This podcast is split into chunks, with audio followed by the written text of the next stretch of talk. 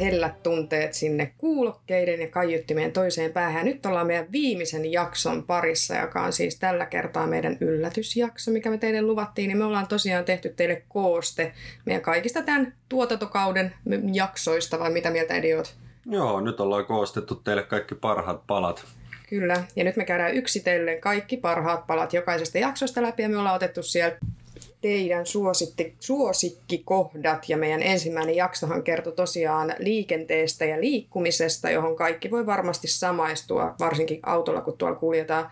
Ja nyt me käydään kurkkaamassa, että mitä me siellä pohdittiin ja keskusteltiin, ja antaa palaa. Yes. Pakko sanoa, että mä oon kyllä oikeasti, mitä vanhemmaksi sitä on tullut, niin sitä laiskemmaksi sitä on tullut. Et niin kuin toi julkinen liikenne, ihan vaan ärsyyntyminenkin siihen kaikin puolin, niin kyllä se houkuttelee se auto paljon enemmän siellä ratin takana istuminen. Kyllä salee, ja niinhän sitä sanotaan, että vanhus ei tule yksin, niin eikö tämä laiskuus ole yksi niistä? Kiitos! Mulla olisi pari esimerkkiä. Esimerkiksi jos siirrytään junamatkustamiseen, meillähän on hieno VR, joka pyörittää tätä monopolia, ja mä oon kuullut huhuun vähän, että kaikki muut paitsi bisse lämmitetään mikrosravintolavaunussa.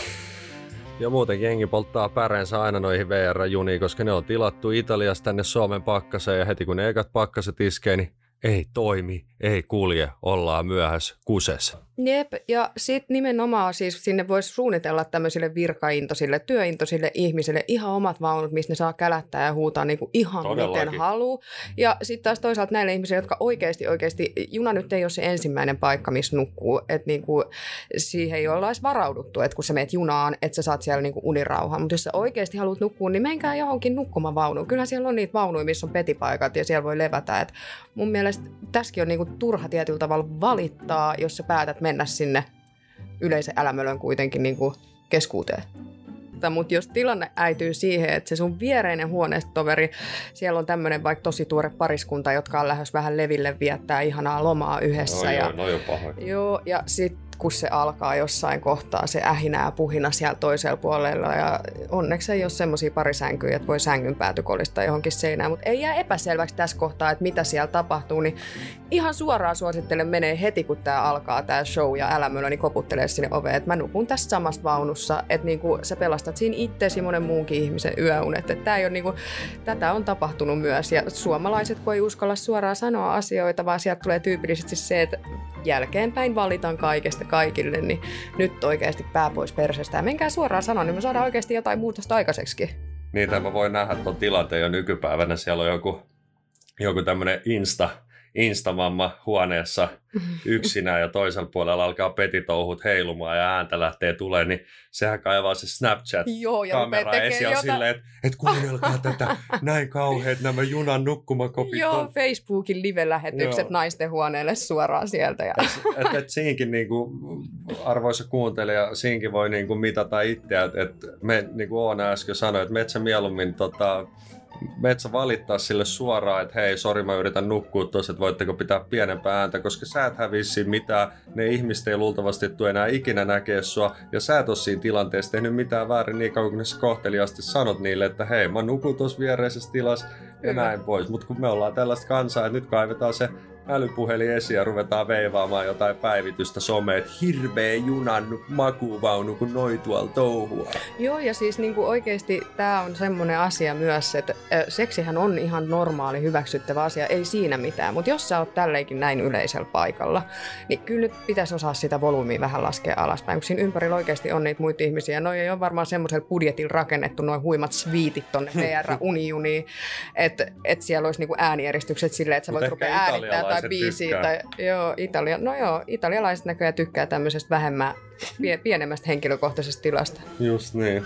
Oonalla varmaan jotain vilkun käyttöesimerkki, jos me pidetään tässä tämmönen pieni autokoulut kertausharjoitus teille, jotta muistaisitte, että miten liikenteessä käyttäydytään. Kyllä, siis mulla on ekaksikin tämmönen niinku erittäin tehokas 3V:n taktiikka, mikä on siis opetettu, älkää käsittäkö nimeä väärin, 3V:n taktiikka, mikä on opetettu mulle ainakin aikoinaan autokoulussa, ja se menee näin, että ensimmäinen V tarkoittaa vilkkua, toinen V tarkoittaa sitä, että vilkastaan sinne peiliin ja vähän olayli, että sieltä ei tuu ketään ja sen jälkeen se vauhti, että sitä vauhtia ei lähdetä esimerkiksi sen ohituksen aikaan tiputtamaan, mitä yllättävän moni tekee. Ja nämä kolme asiaa, kun nämä pitäisi yhdistää tuolla liikenteessä, niin siis se on niin mahdotonta joillekin ihmisille, että mä en vieläkään ymmärrä.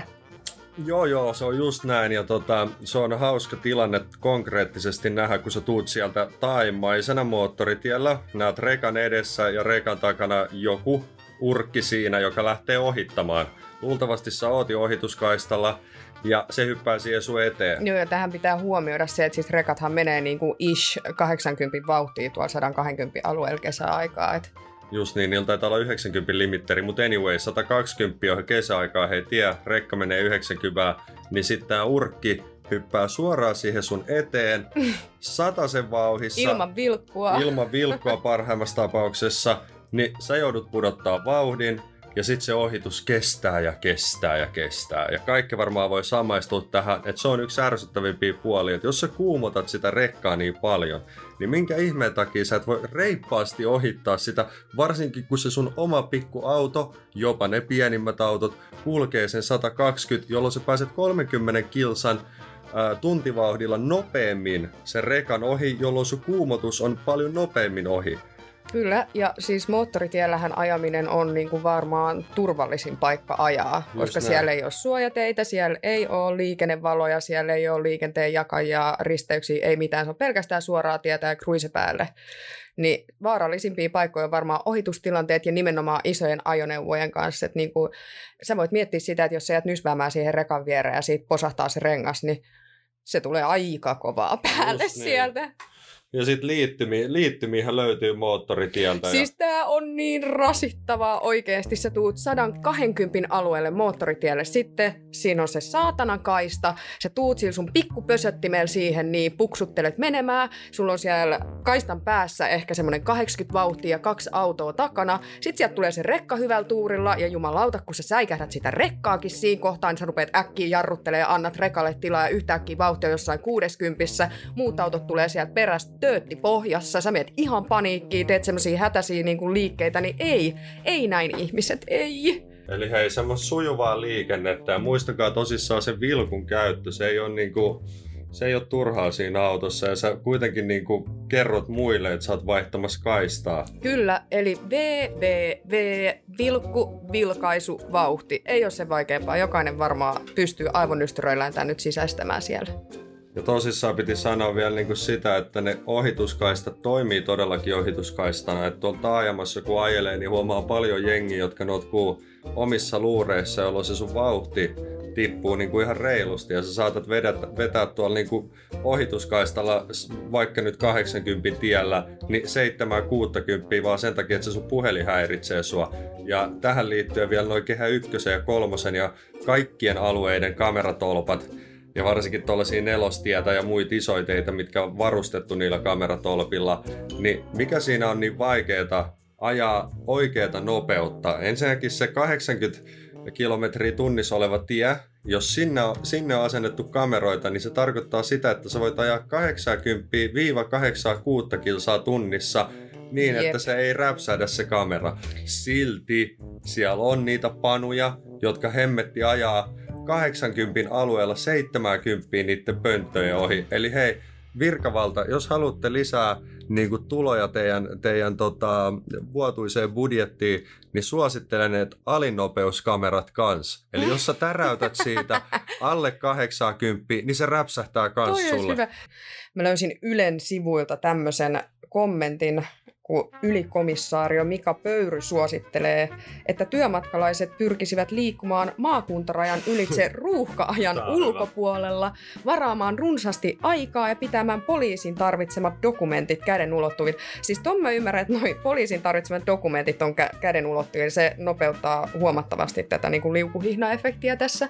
Mutta siis ethän sä nyt jumalauta, jos sulla alkaa 6, 7 tai 8 työt, sulla on työajat. Niin pitäisikö sun ilmoittaa tämä asia sinne sillä tavalla, että joo, en mä voi tulla, koska Mika Pöyry on nyt suositellut mulle, että mä en voi tulla tonne noin odottelemaan sitä mun vuoroa tonne Uudenmaan rajalle sen takia, koska mä en voi ruuhkauttaa sitä tai olla yksi ihminen niistä, joka sen ruuhkauttaa. Että mun on pakko tulla myöhään töihin tai sit mun pitää jäädä sinne työpaikalle vaikka yöksi, että mä joudun joka kerta vetelee edestakaisin Uudenmaan rajalla. Ihan vaan sen takia, koska Mika Pöyry suosittelee, että työmatkalaiset pyrkis liikkumaan maakuntarajan ylitse ruuhka-ajan ulkopuolella. Niin, onko tässä myös mielenkiintoinen kommentti kyllä. Ja onko tässä onko Mika miettinyt tämän loppuun asti, koska nyt jos jokainen suomalainen rupeaa miettimään tolleen, miten Oona äsken neuvoi, että heräät esimerkiksi jos 7 alkaa duuni, niin välttääkseen sen, että sä et oo se mulkku, joka aiheuttaa sen ruuhkan, niin lähet jo 5 himasta. Eli oot 2 tuntia etukäteen ja luultavasti pääset sit 2 tuntia aikaisemmin töistä pois. Mutta tässä onkin se juttu, että kun kaikki näin taas ajattelee... Me vaihdetaan sen ruuhkan ajankohtaan. Niin, me vaan vaihdetaan sen ruuhkan ajankohtaan. Siellä on taas siellä rajalla se 45 minuutin jono. Se on just näin. Ja sanomista tulee taas. Tästäkin niinku erittäin vaikea miellyttää ihmisiä niinku tämän asian suhteen. Miettii, että kuka hierarkiassa tulee ekana, niin sori, te ette ootte pyöräilijät. Ja sori, te ette ole ne skuuttajat tai ne sähköpotkulaudalla elevat. Mä oon skuutilla kyllä. Eikö se on jalankulkija. Eli jalankulkijat, jotka kulkee jalalla, se on ekologisin niin kuin, tapa liikkua, luontoa säästävin tapa liikkua, joten mun mielestä sitä ryhmää pitäisi kunnioittaa eniten, jotka kävelee, ja taas sitä ryhmää, joka saastuttaa eniten, eli tavallaan dieselautoilla tai rekoilla ajavia tyyppejä, niin ne on taas niitä, jotka olisi väistämisvelvollisia. Ja anna, kun mä arvaan tähän väliin, että sä kuulut just tähän ryhmään, joka tietenkin kävelee eniten. Ei, kun mä ajan auto. Ai vittu. Keltainen sähköpotkulauta löytyy joka metroaseman vierestä. Siis mehän ollaan tehty silleen, että me ollaan saatu aina noin meidän sähköpotkulaudat narikkaan mukaan, kun me ollaan mennyt baariin. Ja me ollaan vielä hyvä tuuri saatu ne lataukseen, kun me ollaan kysytty sille eholla, että baarihenkilökunta tai portsarit saa käydä ajeleen niin sillä aikaa, kun ne on ihan töissä. Ihan vittu hyvä. Joo, ja siis ottakaa tästä tipsiä hei vastaan. Ja sit kun sieltä lähtee kotiin, niin se menee kuule niin nopeasti se kotimatka ja on niin hirveän hauskaa ja sä huomaat, että se kotimatka pidentyy yhtäkkiä 5 kilometrillä, kun sä lähdet kiertää ja rupeat ideoimaan siinä matkalle. Et mä oon kyllä noiden sähköpotkulautojen kannalla, mutta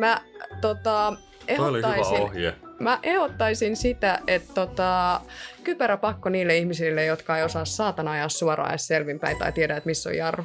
Mulle tuli mieleen oikeasti tuosta sun, niin että sä oot saanut baariin parkkiin sen, niin oikeasti baarit, ottakaa tästä vinkki vastaan. Sähköpotkulaudoille parkkipaikka. Miettikääpä oikeasti baarinpitäjät tätä konseptia, että jengi kun pääsee sieltä pilkuaikaa pois sieltä raflasta, niin ne taksijonot on oikeasti niin älyttömän pitkät, että tommonen jopa niinku baarin ehkä oma sähköpotkulauta vuokraus, sitä täytyy vielä jalostaa, mutta lähinnä se, että siellä olisi joku sähköpotkulauta parkki, vaikka siinä ulkona sillä, että se saisi teljettyä kiinni, ei se metallitelinettä kummosempi tarvi olla, kun niissä on yleensä lukkosysteemi. Joo, ja sit voitte koittaa, miltä toi näyttää perjantai, lauantai, aamuyöstä, sunnuntai, aamuyöstä toi Helsinki, kun siellä menee monta sataa ihmistä, ihan 1000 tuiskees niiden sähköpotkulautojen kanssa, niin lopputulos on varmaan ihan vitun mahtava. Joo, todellakin. Että sellainen liikennejakso sitten. Voi jakaa mielipiteitä varmasti meissä monessa. Ja siis nämä on oikeasti ihan tyypillisiä juttuja, mitä tuolla liikenteessä tapahtuu. Ja kannattaa edelleen ottaa niksejä tästä itselleen ylös. Ja pikemmittä puheitta. Seuraavaksi meillä onkin roppakaupalla kerrottavaa teille seksijaksosta, mikä me tehtiin yhteistyössä Kaalimadon kanssa. Myöhemmin käydään viimeisenä tästä jaksosta teidän kertomuksia meille läpi, mitä kaikkea kokemuksia teillä on, mitä siellä on tapahtunut. Ja oli ihana saada teiltä tosiaan kaikilta rehellisiä kertomuksia, noloimpiakin hetkiä. Mutta ihan ensimmäisenä mennään Tsugen tarinoihin, joka on tullut teille tutuksi tämän tuotantokauden aikana ja myös meidän nimettömiin tarinoihinkin, ja jonka yksityiskohdat me aika lailla avattiin teille niin rehellisesti kuin voi avata. Todellakin. Eli tässä seuraavaksi teille seksin elämän kaari. Sulla oli vissiin joku ihan hyvä esimerkki tähän Oona, jostain vähän nuoruuden lähteestä, ihan niin kuin puhutaan tarhaikäisestä. Joo, mulla on itse asiassa tähän liittyvä tarina yhdestä mun ystävästä, joka on siis 5-vuotiaana kokenut ensimmäisen seksuaalisen hyvän olon tuntemuksensa mattotelineen kanssa. Oho. Ja tämä herättää varmasti useamman kuuntelijan kohdalla kysymysmerkkejä, koska mun kohdalla ainakin mä joudun myöntämään, että vähän aikaa joutui miettimään, että mitä helvettiä mä just kuulin. ja miten tämmöinen käytännössä on ylipäätänsä päässyt tapahtumaan. No niin, anna tulla. Ja sovitaan nyt tässä kohtaa tähän ihan alkuun, että vältytään kunnianloukkaussyytteiltä, että tämän kaverin nimi on Tsuge. Jes, Tsuge on nyt tämä jätkä. Joo, ja tämä on nyt Tsugen tarina ja kyseessä on siis noihin aikoihin ollut ihan normaali, 5-vuotias poikalapsi, luonteeltaan todella leikkisä ja eloisa, urheilullinen nuori poika. Niin kuin voi olettaa, tuommoiset pienet pojat ja tytöt, niin riittää virtaa vähän liikaakin joka suuntaan. Ja omien sanojensa mukaan hän siis on pienestä asti ollut todella seksuaalisesti avoin ja aktiivinen. Ja tämmöinen niin kuin puissa kiipeily ja leikkikenttien telineisroikkuminen on siis ollut joka päivästä lempipuuhaa, kunnes hän kohtasi tämän kuuluisan mattotelineen. Ei saakeli, mitäs kävi? No totta kai siihen piti kiivetä myös siihen mattotelineeseen yllättävää sinänsä. No, siinä kiipeämisen tohinassa hän oli sitten jossain kohtaa pysähtynyt tämmöiseen uudenlaiseen kutkuttelevaan tunteeseen tuolla haarojen välissä, joka selvästi oli sitten mieluisa hänen mieleen, koska tähän mattotelineeseen ruvettiin sitten tekemään lähempää tuttavuutta. Sitä en tiedä, että kuin aktiivisesti, mutta mä oon kuullut vaan tämän osan tästä tarinasta. Ja, tässä iässähän lapsi ei ymmärrä itse, mistä on kyse, ja kaikki uudenlaiset havainnot omasta kropasta on yhtä ihmetystä ja innostusta luonnollisesti. Mutta mä voin kuvitella tämän naapuruston muita asukkaita, kun ne on kattonut ikkunasta tai ollut itse siellä leikkikentän. Ai saakeli, ullata alas maa. Leikkikentällä paikan päällä, vaikka niiden omien lapsiensa kanssa. Ja kattonut, miten se pikku Tsuge mylvii sen mattotelineen kanssa ja nylkyttää itsensä siihen kuin viimeistä päivää. Ja sitten siinä on hyvällä tuurilla vielä se naapuri Pirkko ottamassa omien mattojensa kanssa, että se pääsisi tamppailemaan niitä mattoja. Jonottaa omaa vuoroa. Varmaan toivotaan, että joku nitropurkkitaskut sitten ei ole jäänyt oikeasti mitään eri-ikäistä jotain traumaattista kokemusta hänelle siitä, että nuoretkin lapset voivat olla seksuaalisesti aktiivisia, tosin sitä tietämättään tai samanlaista hyötyä ehkä siitä kokematta kuin sitten aikuisella iällä. Just niin, on varmasti ollut kyllä ihmeellinen näky joka naapurille ja jonottavaa mummoa, joka siinä kainalossa matto kädessä venänä. Mutta tässä on tämä ikäjakama, kato, se kelpaa se mattotelinen näköjään niin kuin 5 vuodesta 85 vuoteen ainakin. Niin kauan kuin jalat liikkuu ja pystyy aktiivisesti kulkemaan sinne mattotelineen luokse, niin miksi ei? Mä en ole ikin tajunnut, että niin mattotelineestä voi saada näin paljon enemmän riamua kuin vaan niin mattojen tamppaamista, mutta ei siinä mitään. No mitäs sitten, mitäs myöhemmin? Niin aivan joo, siis myöhemmin tämä sama kaveri oli teini-iässä havahtunut tämmöiseen heureka-elämykseen, kun hän oli ensimmäisen kerran päässyt hyvän päälle ja menettänyt sitten poikuutensa.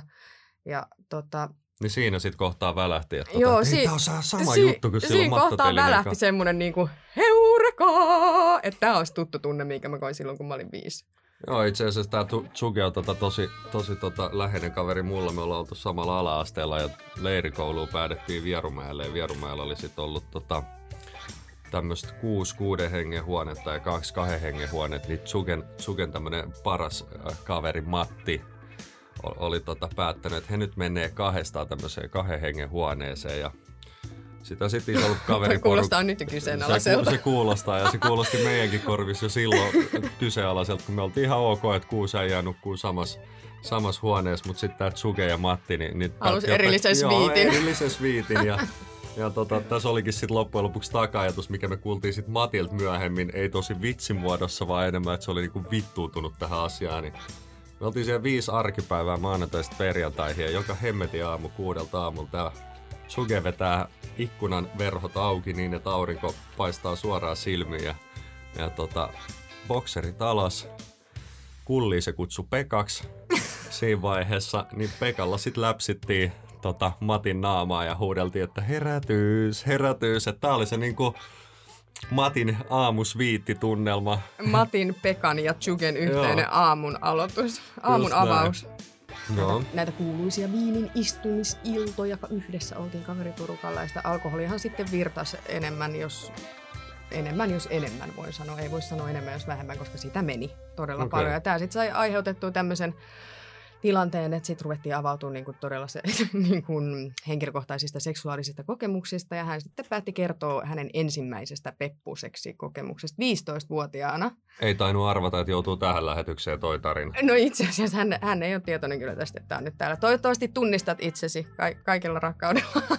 Mutta älä vihaa meitä silti tämän jälkeen. Joo, kyllä. Ja Hän sitten oli saanut tähän aktiin mukaansa itselleen tämmöisen kypsyneemmän naisen, 30-vuotiaan, vähän kokeneemman naisen kyllä. Ja no, se oli sitten tapahtunut siinä se pyllyyn työntyminen, penetroituminen jossain kohtaa. Ja tämän jälkeen sitten, kun homma oltiin saatu pakettiin, niin normaalistihan siinä sitten käydään vähän siistiytymässä seksin jälkeen, suihkuttelemassa ja huuluttelemassa, niin tämä kaveri oli sitten iskenyt sen lerssiinsä sinne vessan lavuaariin ja rupesi sitä siinä sitten puhistelemaan, niin hän joutui kauhukseen toteamaan, että hänen peniksensä vallihauta oli kerännyt tasaisen, paksun, ruskean kerroksen paskaa. Ja nyt jos joku ei tässä kohtaa ymmärrä, että mitä mä tällä niin kuin vallihaudalla tarkoitan, niin olkaa hyvä ja avatkaa biologian kirja ja katsokaa sieltä tämä miehen penis ja sieltä sitten se terskan nuppi ja esinahka ja sitten voitte siitä kuvasta päätellä, että mikä kohta sitten mahtaisi olla se vallihauta. Mutta tämä vallihauta oli siis todellakin eli aivan temmitatti. Joo, erittäin ruskea, paksusti kuorutettu. Ja toivottavasti joku kuuntelija syö siellä jotain vähän aikaa. Omien sanojensa mukaan hän sit sai tästä niinku eni-ikäiset traumat, että 15-vuotiaan poikana aivan paniikissa, että mitä tapahtui ja kauheita. Ja... Okei. Nyt ollaan varoalueella. Okei, sit toinen, mitä mä en ymmärrä parisuhteessa on, tai ymmärrän omalla tavalla, jos on tosi ylisiisti ihminen ja itse on niinku järjestelmällinen ja imuroin kerran viikossa ja on siisti näin. Niin, mut varmasti. Meille tulee vieraita esimerkiksi kotiin. Ja oli se sitten, tämä on niinku kyseessä vain naispuolisista henkilöistä. Se saattaa olla mun äiti, saattaa olla niinku tyttöystävä tai saattaa olla kuka vaan naispuolinen henkilö, jonka kanssa asuu. Niin teillä pitää olla kotona aina saatanan siistiä, kun vieraat saapuu sinne. Eiks niin? Pitää olla vimpan päälle, kun ihmisiä tulee, niin kaikki pitää olla siivottu. Mutta auta armias, kun sä meet käymään sen sun vaimon tai äidin luona jossain sukulaisjuhlissa tai vaikka siellä viini-istujaisissa kaverinkaan. Tullaan sisälle ja ensimmäinen asia, mitä talon isäntä tai emäntä toteaa on, että hei, meillä on täällä vähän sotkusta. Niin mitä se viereinen emäntä siinä sitten sanoo? Joo, ei se haittaa. Kumma, kun se ei kavereilla haittaa, mutta sitten se meille himassa haittaa. Tää on turvalause sen takia, että koska sä olet siivonnut sun kotona ja sä oot laittanut siellä kaikki ihan vimpan päälle, niin sä et voi ikinä tietää sitä, että jos se toinen ihminen on kuitenkin ihan piirun verran siistimpi kuin sinä ja tarkempi kuin sinä, niin sä seivaat oman perseesi sinne, että sanot, että anteeksi ihan kauheasti, että me ei olla ehitty kyllä nyt niinku mitenkään tähän varustautuu, että täällä on nyt vähän tämmöistä, vaikka se kämppä olisi oikeasti laitettu niin vimpan päälle kuin niiden ihmisten taidoilla kykenee. Se on turvalause. Okay. Ja nyt ottakaa ihmiset tästä koppi ja käyttäkää sitä, se on toimiva. Mä oon todennut sen itsekin toimivaksi. Joo, Tsuge tosissaan otti haltuun meiltä anaalitapin ja ton Satisfyerin haltuun yhden liukkaripurkilla ja illalla päätti mennä baariin hakemaan jotain muikkelia kotia päin ja sieltä löytyi yksi naikkonen kotiin ja Tsuge sit siinä tarjoili illan aikana viiniä ja oli semmoinen muutenkin rattosa ilta ja tää tietenkin johti siihen, että päädyttiin sitten makuuhuoneen puolelle. No. Ja Tsugehan sitten tämmöisenä perveran poikana heitti Satisfyerit ja liukkarit muikkelille käteen ja sanoi, että vatkaa itseäsi märäksi, niin mä käyn laittautuu tuolla valmiiksi ja paineli.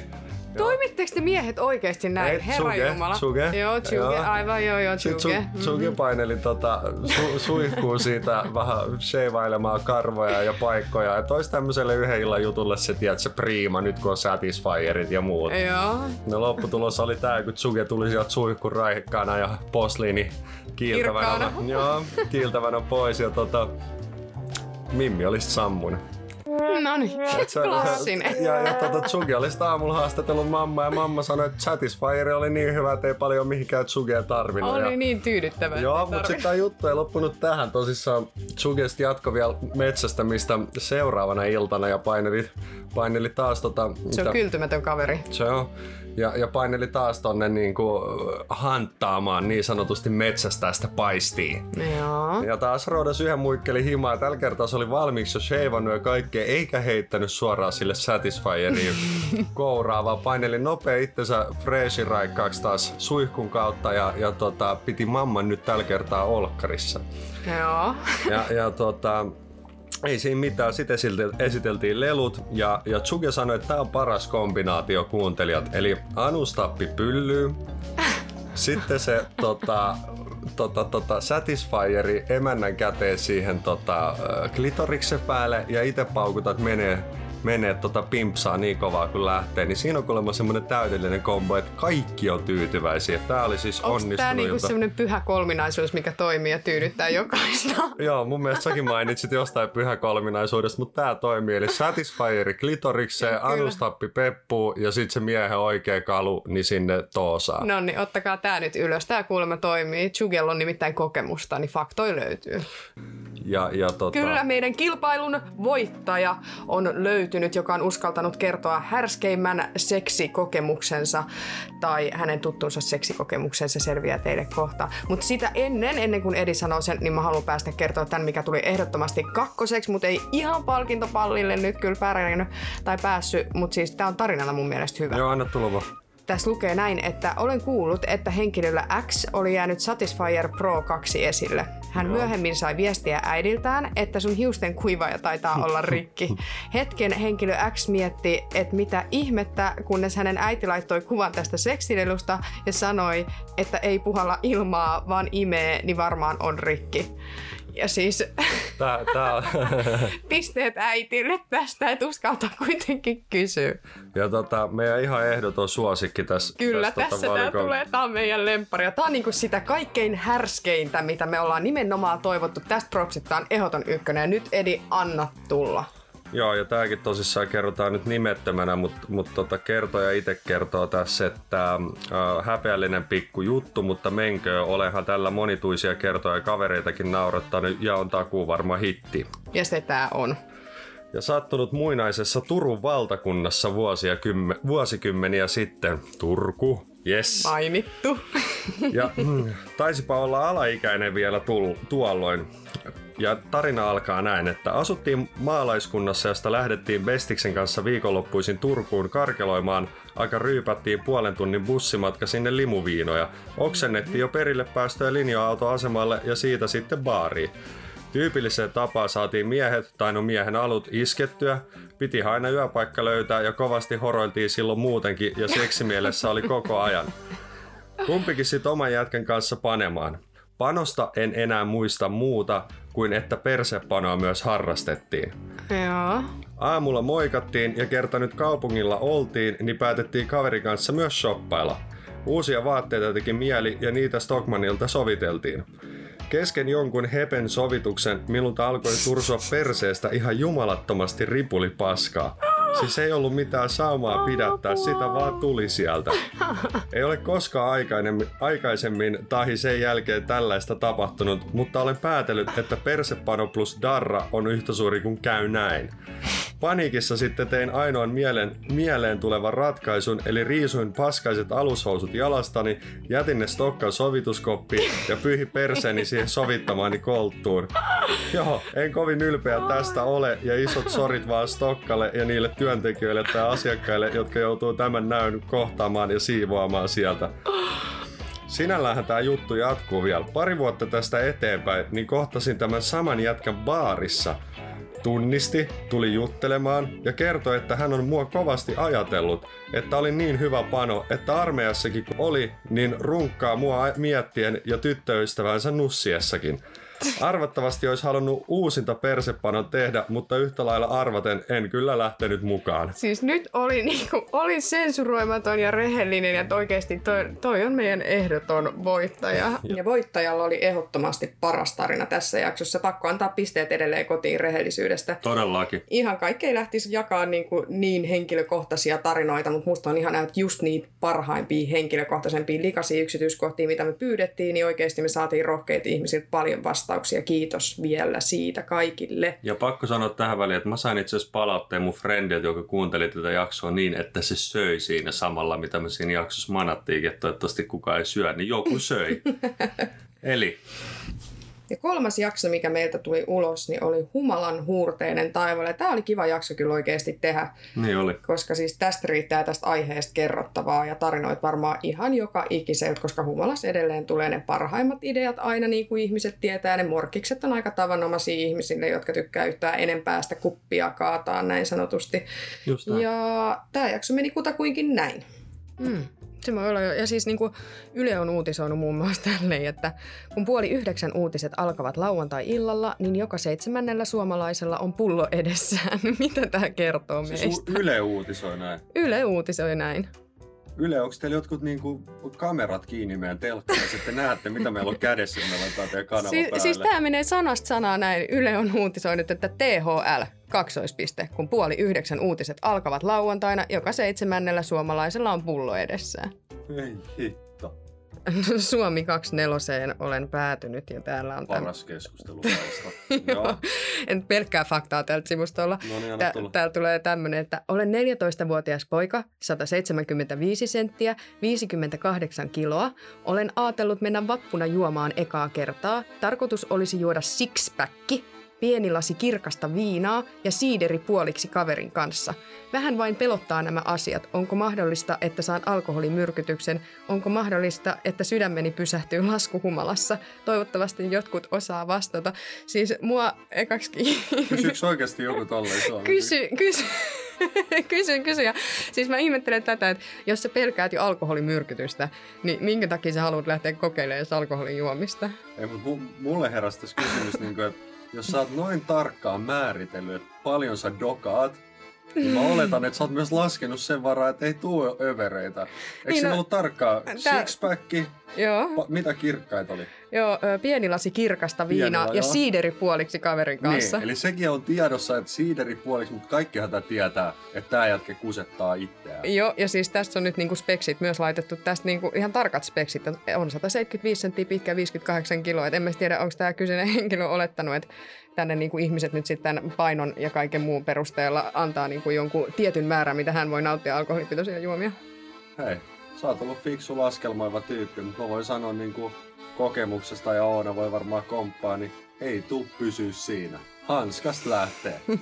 Hanskasta lähtee, vaikka kuin laskeskelisit niitä kavereiden kanssa puoliksi joutui pulloja. Tämmönen yksi Erkka, kaveri, joka oli mukaan saman luokalla koko yläasteen. Ja olisiko se just tälle 8. luokan päätyttyä just tää kyseinen aihe, kun kesäloma on alkamassa ja koulut loppuu ja etsitään tämä oma kaveriporukka siitä koulusta tai lähiympäristöstä ja mennään ryyppäämään, niin tällä Erkalla olisi jäänyt vähän päälle.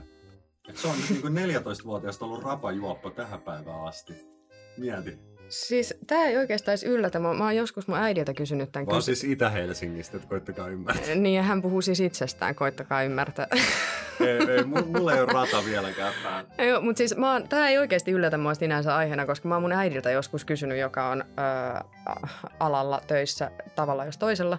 Niin häneltä... Toi oli vähän kyseenalainen kommentti, mutta kerro ihmeessä enemmän. Sanotaan näin, että sosiaalialalla. Niin mä oon kysynyt häneltä, että voiko olla mahdollista oikeasti, että 15-vuotias ihminen voi olla niin kuin alkoholisti. Niin kyllä voi. Tai siis nyt sitten, niin jos mietitään, että alkoholisti, alkoholin liikakäyttäjä tai alkoholin väärinkäyttäjä, nehän on kaikki 3 eri asiaa. Mutta siis kyllä voi nuoret jää ihan samalla lailla kuin aikuisetkin iästä riippuen, siis päihteisiin, huumeisiin, ihan mihin vaan, niin koukkuun kiinni. Ja se on ihan mahdollista, että kun jää tuommoiselle Erkan tapaselle pienelle tripille, että se trippi jää päälle, niin kyllä nuoret voi oikeasti alkoholisoitua. Mutta sitten mun tuli toinen aika semmoinen harmaalla alueen liikkuva... niin kuin tarina mieleen, että me oltiin opiskeluaikaa. Tämä oli siis niinku ammattikoulu, että meistä oli noin puolet täysikäisiä, puolet oli niinku peruskoulusta tullut meidän kouluun. Ja meidän oma opettaja ja sitten pari valokuvausluokan opettaja päätti, että tehdään Saaremaalle reissu. Mm-hmm. No, sitten budjetti, kun on yleensä kouluilla hemmetin tiukka. Niin opettajat oli silleen, mä en muista ketä siellä oli järkkäämässä sitä koko reissua, joku näistä oppilaista ja oppilaskuntaa, ja ne päätyi sitten, että säästääksemme budjetissa, niin me vuokraamme bussin Virosta, ja niin kuin virolainen bussikuski. No, se rääkimme eesti-kieltä. Me rääkimme tästä teemaperästä ja eesti-kieltä. Niin ei mitään, päästään sinne sataman puolelle ja bussikuski odottaa meitä, ja se naukkailee koko matka taskumattiin. Ja Maika toi vähän meille silleen, että onko tämä ihan streitti jätkää. Me oltiin silleen, että hyvin se ajaa, että ei tässä nyt mitään ongelmaa. Ja oltiin heitetty koko porukka sinne Saaremaan. Me jouduttiin siis lautalla menee yli niin kuin saareen, että Saaremaa on ihan niin kuin saaressa. Ja iso paikka. Se heitti meidät sinne meidän leirintäalueelle, tai siellä oli niinku taloja näin, ja se sanoi, että lähdetään kaupassa käymään, että kuka tarvii kaupasta jotain. Me tässä lähtee 3 jätkää, me käytiin lähimarketissa hakemaan jotain grillimättöä ja näin. Ja se oli, että kun tultiin kaupasta pois, niin se oli, että onko teillä kiire mihinkään? Me oltiin silleen, että ei, että hän haluaa tehdä pikku kierroksen, että pitäisi vähän naapureita käydä moikkaan. Me oltiin, että mikä vittu juttu tää on. Ja teillä ei siis ollut opettajia mukana? Ei ollut opettajia sinne leiriin ja me lähdettiin tämän bussikuskin kaupalta. Ja vastuuntuntoiset opettajat siellä päästänyt pienet lapset humalaisen bussikuskin, virolaisen bussikuskin kyytiin. Mistä koulussa sä oot ollut? Media Stadissa Arabian rantaa, terveiset. Noniin. Niin. Hypättiin se kyytiin ja se lähti kiertämään pieniä hiekkateitä. Se vähän aikaa epäilytti, että päädytäänköhän me johonkin ojaan nyt silleen ryöstetyksi vai soitetaanko kotipuolelle kohta kidnappauslunnaita. Mutta ei, jokaisen talon kohdalla, missä tämä bussikuski pysähtyi, se avasi sen bussin ikkunan ja huusi, että onko sahtia. Ja me käytiin varmaan 10 taloa. Sahtia? Joo, tää on tämmöstä alkukantaista bisseä, mikä on Suomessakin ollut joskus niin kuin tosi iso juttu. Joo. Ja jostain 10. talon kohdalta, niin sieltä tuli joku paikallinen äijä semmoisen 2 vitu iso ämpärin kanssa, että on sahtia. Se oli sahtia, siis niinku kaikille tiedoksi semmoista tosi vanhaa, voisi sanoa, että niinku itse keitettyä bisseä. Tai samalla tavalla kuin pontikkaa tehdään tai kiljuu, niin tälleen tehdään niinku sahtia bisseä.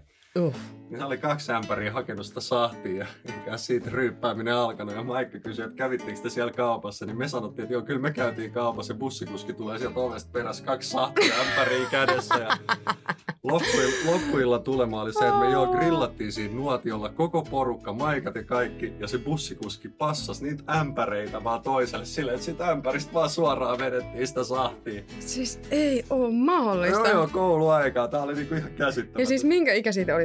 No meitä on, niin kuin mä sanoin, meitä oli puolet niin kuin varmaan täysikäisiä, 18-19, mutta puolet kuitenkin luokasta oli just peruskoulusta tullut, eli 16-17. Ai vitsi, nyt on ärsyttänyt niitä, jotka on vielä 17-vuotiaana. No, kyllä ne on dokannut siellä, ettei ne Maikat ole estellyt. Ja varmaan siksi, kun me ollaan oltu jossain Saarenmaalla eikä Suomenmaalla. No niin, ottakaa nyt kaikki ihmiset sitten tää koulu ylös, missä Edi on käynyt koulunsa, niin sinne kaikki. Mä toivon, että teille ei opettajat seurattaisi mitään pahaa, koska tää on ensimmäinen kerta, kun mä vasikoin teidät, enkä puhunut nimillä. Mulla on itse asiassa mun yksi ystävä kertoi tämmöisen tarinan, kun hän on ollut abiristeilyllä. Nää on parhaat. Näillä abiristeilyillä aina tunnetusti tapahtuu kaikenlaista. Ja hän on sitten ollut abiristeilyllä samaan aikaan niin kuin sen aikaisen tyttöystävänsä kanssa. Ja siellä on sitten alkoholi kulunut jonkun verran enemmän tai vähemmän. Enemmän. Joo, tässä kohtaa enemmän. Joo. Ja heillä olisi tullut ihan hirveä riita siellä. Ja tämä mun ystävä on siis semmoinen, että hän ei niinku oikeasti provosoidu helposti. Mä voin kuvitella tämän tilanteen, kun hänellä on niinku huudettu keskellä sitä laivan. Niinku, tämä riita on siis tapahtunut siinä laivan aulassa, missä on niinku portaat, hissit ja käytävät lähtee. Joo, kaikki. Ja. Kyllä. Ja sitten kun näissä laivoissa on totta kai nämä koko lattiamatot sitten niinku näissä kohti. Niin tämä riita tapahtui tässä. Ihan hirveä järkyttävä huuto. Se nainen huutaa. Se mun kaveri katsoo vähän aikaa. Sitten tulee semmoinen selvä napsahdus. Se katsoo ympärille. Se näkee vaahtosammuttimen. Se ottaa sen vaahtosammuttimen siitä seinästä irti. Vetää sen sokan siitä irti. Ja suikuttaa sen tyttöystävän päälle sen kaiken vaahtosammuttimen. Sen kaiken, mitä sieltä tulee. Ei. Ja tästä johtuneena, kukaan ei siis joutunut laivaputkaan, mutta hän sai vuoden porttikiellon laivalle. Tapahtuiko tämä niinku juttu tultiin, että ei oltu edes lähdetty ennen Helsingistä vai oliko tämä liikkeellä? Ei, laiva oli jo liikkeellä ja siis siinä oltiin ehditty jonkun verran, sitä Tirmo oli jo vetämään ja sitten juttu tapahtui. Mutta niinku, eniten tästä tuli niinku noottia sen takia, koska se koko lattiamatto oli mennyt siitä vaahtosammuttimesta siihen, onko se jauhesammutin, kun se sieltä tulee sitä. Niin ilki on jotain eroa vissiin, mutta joo kuitenkin. Kyllä. Okay. Niin se oli sitten pitänyt puhistaa se koko aulan matto sen takia, koska se oli ihan siinä vaahtosammuttimen siinä. Itse asiassa noi kaikki abi-juhlat ja varmaan ylioppilasjuhlat ja yläasteelta pääsemisjuhlat on semmosia, jotka niinku muistuu loppuelämän. Kyllä. Ja oman 9. luokan muistan päättymisen erittäin hyvin. Oltiin tuolla Helsingin Marjaniemessä semmoista omakotitaloalueesta. Silloin Marjaniemessä. Niin siellä me oltiin tämmöisellä yhdellä meidän koulun siskoksi, tai no ei sisaruksilla, että siinä oli yksi jamppa ja keksitään taas nimiä. Joo, ja sitten yksi Kirsi vaikka näin. Jamppa ja Kirsi. Joo, niin ne oli niinku sisaruksia keskenään ja ne järjesti aina bileet niin, että niiden vanhemmat oli mukana. Ja niiden vanhemmat ei siis bilettänyt, vaan ne katsoi niin kakaroiden perään, ettei kellään mene överiksi. Okay. No nyt kun nämä koulut loppu, niin sitten tämä Jampa faija oli silleen, että no nyt kun teillä loppuu ysiluokka, niin otetaan tästä yksi Suomi-viinapullo pöytään. Se homma meni sitten siihen pisteeseen, että yksi meidän frendi Kipi rupesi ottaa semmoista läpsimiskabaa, niin että kun tämmöistä jackass ja Dudsonin tyylistä. Onko tämä se, kun läpsi tää takaraivo on ihan helvetin? No ei, nämä läpsi itse asiassa poskille toisiin avareilla ja se oli hyvä. No niin, siitä mallia. Tämä Kipi antoi eka semmoisen ihan löysän. Ja sitten tämän Jampa faija antoi kans vähän löysän takaisin ja sanoi Kipille, että vaan nyt kunnon isku, että eihän tässä nyt mitään. Ja Kipi sit humautti Jampa faijaa ihan kunnolla, no se ihan ei ilme värähtänyt, mutta sitten kun se Jampa faija humautti Kipiin. Ei kai se nyt Herran Jumala. Joo, humautti kunnolla ja Kipi lensi siihen maahan hetkeksi tajuttomaksi. Voi Kipi parkaa! Munkin ilta päättyi loppupeleissä siihen, ei mihinkään tappeluun, mutta silloin sen teini-aikaisen tyttöystävän luokse päädyin siinä koulun päättäjäispäivänä yöksi. Ja päätin sitten oksentaa siihen heidän koko perheen lattiamatolle, josta mä sitten rupesin analysoimaan sitä, että hei, että ois mä syönyt makaroneja, että mitä täällä on, niin sit se tyttäystävä faija tulee siellä, että mitä vittu sä edit teet, että mitä täällä tapahtuu, onko tässä makaronia vai tuplajuustoa silleen, että oot mennyt vittu nukkuun siitä. Siis meidän alakerran naapuri on tullut joskus kyselemään meiltä, niinku rappukäytävästä tullut vastaan, että onko täällä ollut jotkut juhlat tai jotkut tossa niinku vähän aika sitten, kun me katsottiin, että tosta meidän parvekkeen ikkunoista, että joku on vissiin syönyt makkaraperunoita. Vittu, en mä tiedä, että se on ihan pakosti tullut kyllä tuolta vielä ylemmästä naapurista, että ei meidän parvekkeella ei ainakaan mitään. Eli joku muukin analysoi omia oksennuksia. Joo. Ne oli jotain polttareita viettämässä, niillä oli erilainen tehtävälista. Joo. Ja yksi tehtävälistan tehtävistä siellä Viron päässä oli se, että löydä yökerhosta 3 mustaa kaveria ja ota niiden kanssa yhteiskuva. Ja sitten kaikki tietää, että Virossa on melkein mahdottomuus, mutta ne löysi. Ne löysi ja ne sai kuvan. Sitten yksi tehtävä oli tällainen, että sidot tuntemattoman kengän nauhat yhteen niin, että se ei huomaa. Ja tämäkin oli onnistunut ihan sika hyvin. Oletko te oikeasti ryöminyt jonnekin pöydän alle? Ei, kuuntele tää läppä. Tää oli tosi hyvä.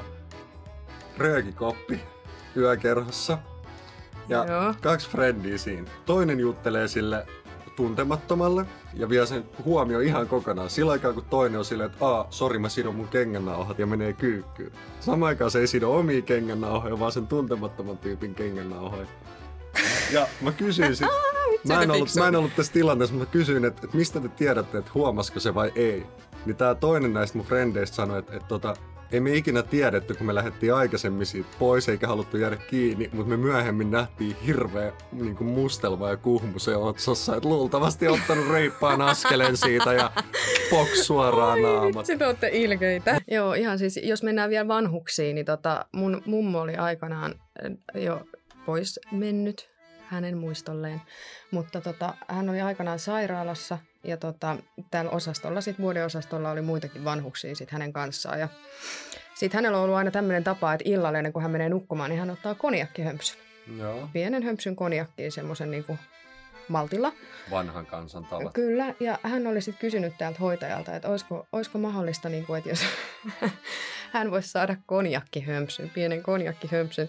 Niin mä en tiedä, mistä se hoitaja oli sitä konjakkia oikeasti hommannut, mutta hän toi jokaiselle tässä huoneessa olevalle vanhukselle pienen konjakkihömpsyn ennen kuin he pääsivät nukkumaan. Ja siis musta on ihan mahtavaa, että tämmöinen asia on oikeasti mahdollistettu vanhuksille. Että jos tarvii konjakkihömpsyn, niin sit saa konjakkihömpsyn. Hei, kyselkää siis tätä mieluummin kuin morfiinia sairaalassa saattaa löytyä. Voi olla laatu konjakkiin. Mm. No niin, kukapa ei siis kännissä sekoilisi. Tämä on vissiin ihan tyypillistä. Näiden tarinoiden perusteella näitä riittäisi varmaan jakaa kaikille niin kuin vielä miljoonittain. Mutta tässä oli meidän parhaat palat tästä jaksosta.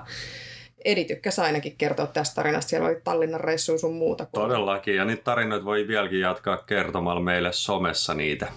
Kyllä, juuri näin. Sitten me mennään Kerro kuvastin jaksoon, joka oli meidän 4. jakso.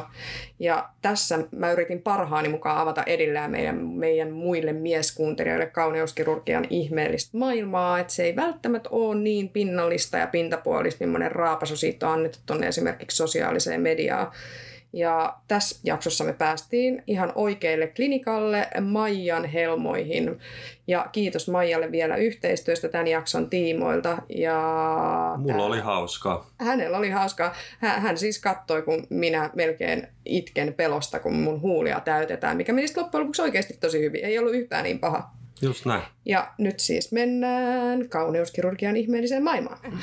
Siis mua henkilökohtaisesti ihmetyttää ne ihmiset, jotka käy ottamassa itselleen ihan järkyttävän kokoiset melonit tai täyttämässä ne huulensa niin, että niitä ei oikeasti iinesankasta erota.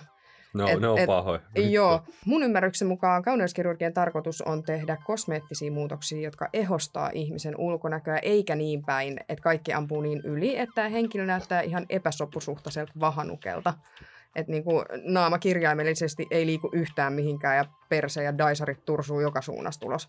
Toki kauneusihanteita meillä on monia ja jokainen on henkilökohtaisesti ihan vapaa valitsemaan ja päättämään siitä omasta kropastaan, mutta miksi pitää vetää niin yli? Koska eihän se nyt jumalauta voi olla kenenkään mielestä kaunista, jos nainen rupeaa muistuttaa esimerkiksi Donatella Versacea. Siis niinku, ei. Käykää katsomassa, jos et tiedä kuka tämä henkilö on, mutta siinä on niinku esimerkki todella järkyttävästä lopputuloksesta. Mulle on niinku jatkuvasti pinttynyt toi, mitä sä alussa sanoit, että meillä on Iina Sankan huulet, semmoiset vitut niin töröllä kuin voi vaan olla. Tissit pursuu kainaloista ja sitten ne leggingsit sen muhkeen semmoisen gettoboodin päällä, niin ei. Oota, mun pitää sanoa naiset, hei, mä veikkaan, että kaikki äijät on mukaan samaa mieltä, että liikaa on liikaa. Joo, ja siis liikaa myös tässä kohtaa, kun niitä housui tai legginssejä vedetään ylöspäin. Et ottakaa huomioon se, että siinä kohtaa, kun ne legginssit vedetään sinne kainaloihin, niin se teidän siroetumus jollakin siroa jollain vähän maskuliisempi sitten naisista, niin te saatte sen jäätävän kamelin varpaan aikaiseksi sitten kyllä sinne etupuolellekin, vaikka se persen näyttäisi hyvältä. Et se ei näytä kivalta, että sulla on semmoinen pieni etupylly tuossa haarojen välissä, ja sitten on se jäätävä Kim Kardashian perse siellä takapuolella. Onko se unohtunut, tiedätkö se kameli varvas, kun vedetään ne tosissaan sinne kainaloon, niin onkaan niin leggingsellä semmoinen toivon herättely, että vähän niin kuin push-upin rintaliivit, että jos ne vetää tuonne tissien alle, niin se vähän korostaisi ihan rintoja, mutta kamelin varvas. Mä veikkaan, että kukaan nainen ei halua tietoisesti ainakaan leggingsellä niin korostaa sen kamelin varvasta. Niin, mäkin vähän. Health Clinic tehnyt tämmöisen listauksen suosituista kauneusleikkauksista 1-3, niin mitä veikkaat, että mikä on kaikkein suosituin niin kuin kauneustoimenpide tällä hetkellä? Niin kuin 1. Joo, ja nimenomaan nyt niin kuin 2020. Ai vitsi. Mä varmaan sanoisin... Niin mä annan vinkin tähän kohtaan, että tämä sama leikkaus tai tämä toimenpide on ollut 15 vuotta. Niin kuin täällä samalla ykkössijalla. Okei. Okay. Onko ne sitten ne huulet? Tö-tö! Rintojen suurennusleikkaus. Tuleeko tokana huulet? Tö-tö! Ei vittu! Ei natsaa mihinkään. Missä ne huulet on? Siis, ei, tässä ei ole huulia. Me puhutaan nyt leikkauksista. Huulet on injektiohoitoja. Okei, okay, sorry, my bad. Noniin. Siis herran jumala tätä tietämättömyyttä oikeasti, kun ihmistä huomaatteko ei voi, niin mies talossa? Kyllä. Siis toisella siellä meillä komeilee rasvaimu. Okei.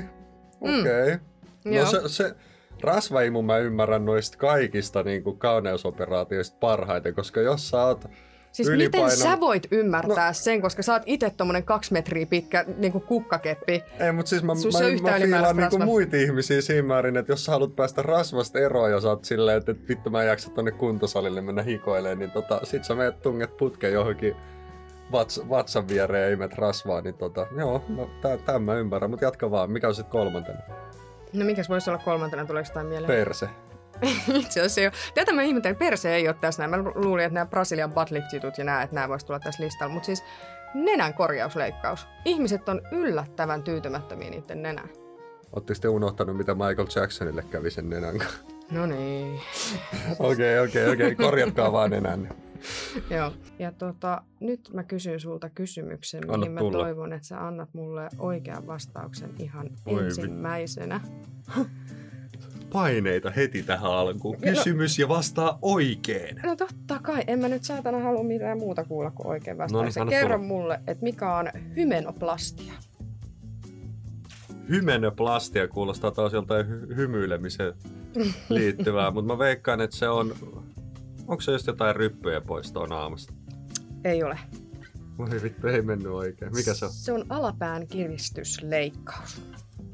Alapään kiristysleikkaus.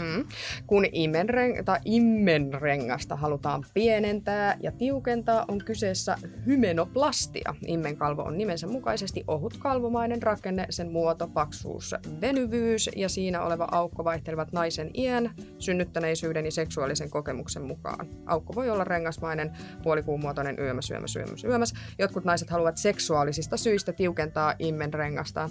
Ja tässä tulee nyt nimenomaan taas se, että se seksi ei oikeasti välttämättä tullut kummastakaan osapuolesta niin hyvältä sen jälkeen, kun sä oot ne 5 lasta siihen pyöräyttänyt ja se sun alapää on semmoinen velhohiha, että sinne menee nyrkki, jos toinenkin peräkkäin. Fistingiin. Joo, niin tämän mä tietyllä tavalla ymmärrän. Joo. Ymmärrät sä? Joo. Mitä sä ymmärsit tästä? Siis, mun mielestä on niinku... Mä hiffaan tän täysin. Tuossa oli hauska kommentti, että se referoi jotenkin siihen, että jos sä oot seksuaalisesti aktiivinen, niin sulla saattaa olla myös tämmönen ongelma. Eli jos otat paljon munaa vastaan, niin voi käydä myös näin. No ei siis Kyllä saa olla munalla sit koko, että niinku suomalaisista miehistä ei sit ainakaan näitä kavereita löydy. Totta.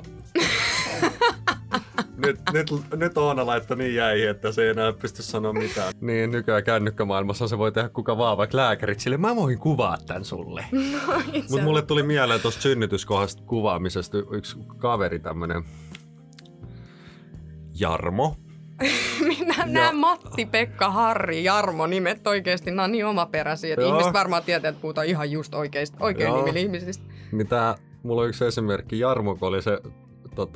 avovaimonsa kanssa sairaalassa ja avovaimo oli synnyttämässä ja Jarmolla oli ollut kavereiden kanssa edellisenä päivänä pieni dokausilta tai vähän rankemman käden, että oltiin päästy 6 aikaa aamulla himaa ja nainen sitten 7:30 taksikyyti ja nainen vaati, että ukko tulee mukaan, että hän haluaa niinku synnytykseen mukaan ja ei siinä mitään, siinä kun synnytys alkoi ja ensimmäistä ihonpalasta rupesi sieltä haarojen välistä näkyy, niin tää Jarmo pyörtyi vittu lattialle ja heräsi seuraavan kerran sairaalasängystä silleen, että mitä tässä on tapahtunut ja leikurit on silleen, että joo, että muksu syntyi ja kaikki meni hyvin, mutta sillä meni koko vitun synnytys ohi, kun pyörtyi siihen sairaalan lattialle. Tämä on kans yksi asia, mitä mä haluaisin tietää, että kuin yleistä se on, että oikeasti miehiin rupeaa heikottaa se. Et siis mä ymmärrän, että ihmisiä heikottaa esimerkiksi se, että ne näkee verta. Niin, mä veikkaan, että se on ollut se ylipäätänsä, että sä oot nähnyt jotain ihoa repeytyvää alapäässä, kun sä oot tottunut niin kuin näkee alapään tietyssä valossa, niin sit kun sieltä tuleekin joku pää ulos, niin voi olla, että taju lähtee. Mikä on labiaplastia? Vittu. Yritä sanoa se nyt, mikä se oli? Labiaplastia. Hienosti. Nois. Joo, ja sit vielä kerrot, mitä se tarkoittaa, niin saadaan tää purkki. Ei vittu. Onko tää nyt joku persereijän kaventamista vai mitä tää on? Ei mulla mitään siis kärryä. Tää on muuten jenkeisbuumi, että niinku ihmiset käy tatuoimassa niiden perseenreijän vaaleiksi sen takia, että se on kuulemma hygienisempi ja niinku puhtaamman näköinen. Niin ne ei halua siellä, että niiden perseenreikä on tumma, niin ne käy siis tatuoimassa, vaalentamassa sen tai käyttää vaalennusvoiteita, että niiden perseenreikä on vaalempi. Mutta tää nyt ei liittynyt tää labiaplastiaan, se ei siis ole mikään perseeseen liittyvä asia. Mutta mikä se on? Se tarkoittaa operaatiossa, jossa häpyhuulten koko muutetaan.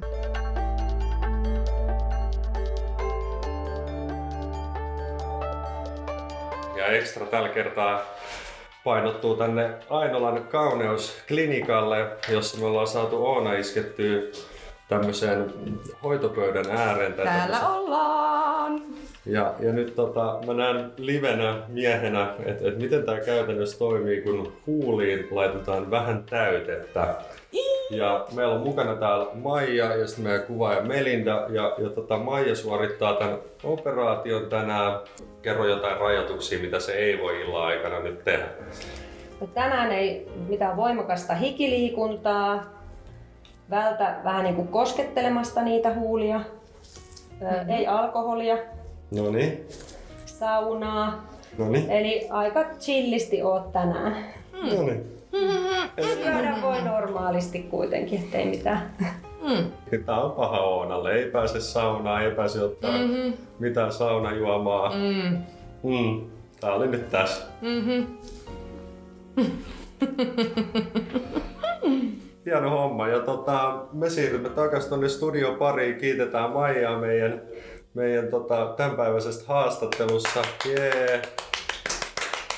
Ja me jatketaan täältä tätä prosessia. Oonal mällit naamalla. No niin, saatiin ajatuksia varmasti auki monelle ihmiselle, että se kauneuskirurgia ei ole pelkästään sitä, että pitää olla ne ankkahuulet ja ne öökupin tissit kirjaimellisesti tiskissä. Että se ei ole aina semmoista täydellisyyden tavoittelua. Joillakin ihmisillä se menee yli, joillakin ei. Se on tosi henkilökohtaista, mutta yleensä jos se tehdään oikein, niin oikein tehtyjä pistohoitoja ja kauneuskirurgisia toimenpiteitä ei edes huomaa millään tavalla. Että kannattaa miettiä ja ottakaa selvää, minne menette ennen kuin menette, että sen halvan hinnan perässä ei kannata mennä. Se lopputulos pitää kiinnostaa sen verran. Tässä tärkeät ohjeet Oonalta. Noudattakaa näitä ja itsekin nyt tässä oppineena voin sanoa, että jossain määrin suosittelen näitä leikkauksia ja operaatioita, mikäli se sitä vaatii. Kyllä. Ja sitten me mennään 5. jakson perään, jonka nimi on Vitun helppoa olla suomalainen, näin kauniisti sanottuna.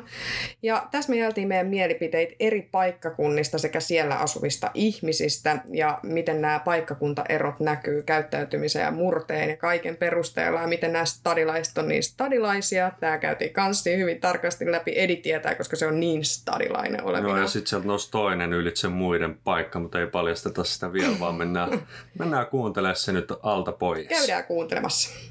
Joo, Lapin ihmiset on erittäin rempseitä ja pääsääntöisesti mukavaa kansaa. Niiden ainoa miinuspuoli välillä tuuppaa ole se, että ne ei oikein hyväksy ulkopaikkakuntalaisia sinne. Ja Lapissa on se mahtavaa, että meillä on Lapissa aito joulupukki tai no. Kyllä. Joulupukin kuuma linja, joka jouluaaton pakollinen ohjelma. Mä pitkään luulin, että tämä joulupukin kuuma linja ja tämä, mitä me nähdään jouluna telkkarista, että se on se aito pukki ja niin se onkin. Ainoa miinus tässä on se, että nyt ei ole Rovaniemellä pidetty huolta siitä, että siellä olisi vaan ja ainoastaan se yksi pukki, nimittäin siellä on 2 lisää. Joo, niitä on 3 pukkia vähän eri puolilla sitä joulupukin kylää. Siinä on joulupukin kylä ja sitten siellä on 3 eri yrittäjää. Siis väitäksä nyt mulle, että tämä joulupukki, ketä mä oon pienestä asti kattonut joulupukin kuumalta linjalta, että se ei välttämättä ole joka vuosi ollut edes se sama pukki. Se pukki on se sama pukki, mutta siellä on 2 muutakin pukkia, jotka ottaa selfiekuvia. Mitä näihin selfiekuviin tulee, niin nämä rahastaa. Et esimerkiksi mä tiedän tästä pääpukista sen, koska ollaan viime talvena tehty yhteistyötä hänen kanssaan, niin 5 € per selfie. Ja siellä on jonoksi kiinalaisia, japanilaisia, kaikki niiden pukin niin kuin talon edessä.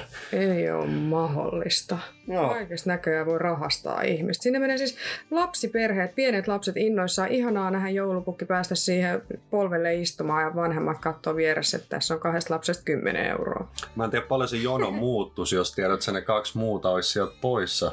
Että olisiko se niin kuin, tavallaan, pääsisikö yhden päivän aikana edes moikkaa se jono viimeinen sitä pukkiin, kun siellä on sitä ruuhkaa. Joo. Paljon. Tuosta poliisista ja virkavallasta piti sanoa, että jos sä sikailet levillä, vaikka jossain baarissa, sut heitetään sieltä ulos ja 4 hengen putka levillä on täynnä, niin seuraava lähinasema on 3 tunnin päässä Rovaniemellä.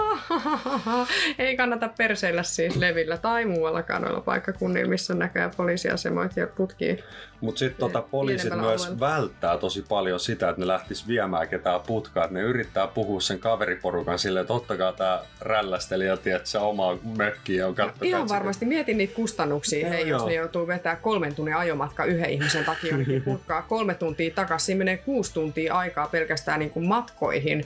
Plus sitten tämä, että sä yrität käsitellä sitä humalaista ihmistä sieltä ja kuunnella sitä örvelystä ja työntää sen väkisin sinne selliin ja tuut. Niin se on varmaan kevyesti 7-8 tunnin reissu. Se on yksi työpäivä. Se on. Siinä tuntee olonsa varmaan tosi tärkeäksi. Ja siinä on varmaan hauskaa se bilettäjä, joka aamulla herää sieltä Rovaniemen putkasta. Sillä ei mitään muistanen, että astuu ovesta ulos. Pikkasen isompi kaupunki kuin edellisenä yönä. Missä maisemat on vähän muuttunut. Kerta niin kirjaimellisesti, että missä mä olen.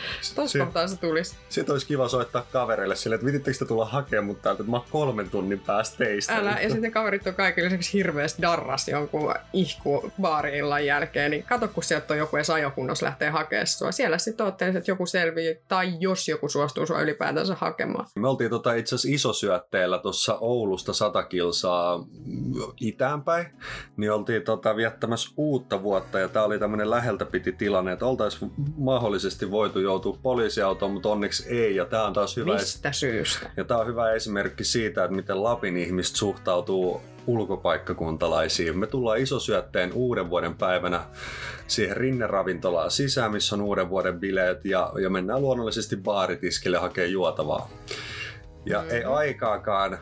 Niin kuin 2 minuuttia rehellisesti baaritiskiltä tulee paikallinen semmoinen karpaasi siihen, että mitäs miehiä te ootte. Ja meillä semmoinen oikein poromies. Kun on poromies semmoinen, joka niittenkaan painii ja miksei karhujenkinkaan, niin tuli siihen ja meillä oli semmoinen New Yorkista tumma kaveri mukana, joka puhuu sujuvaa New Yorkia englantia.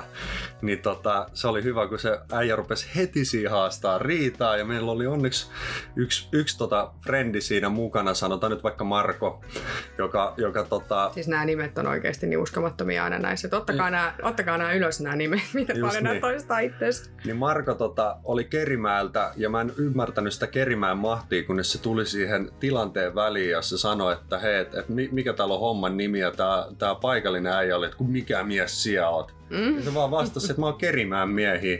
Niin se tilanne rauhoittui siihen, saatiin juomat, päästiin pöytään ja noin 50 minuutin päästä kaveri istuu meidän pöytään, esittelee itteensä, että hän on Jouko ja että häneltä saa poronlihaa, että etelänvetelät Helsingistä, soittakaa kun tarvitte poronlihaa. Mikä on etelänvetelä? Eli selvennyksen vuoksi itse olen kokenut joka kerta Lapissa sen, että joku sanoo sua jossain vaiheessa etelänveteläksi, kun se tunnistaa, että sä oot Helsingistä.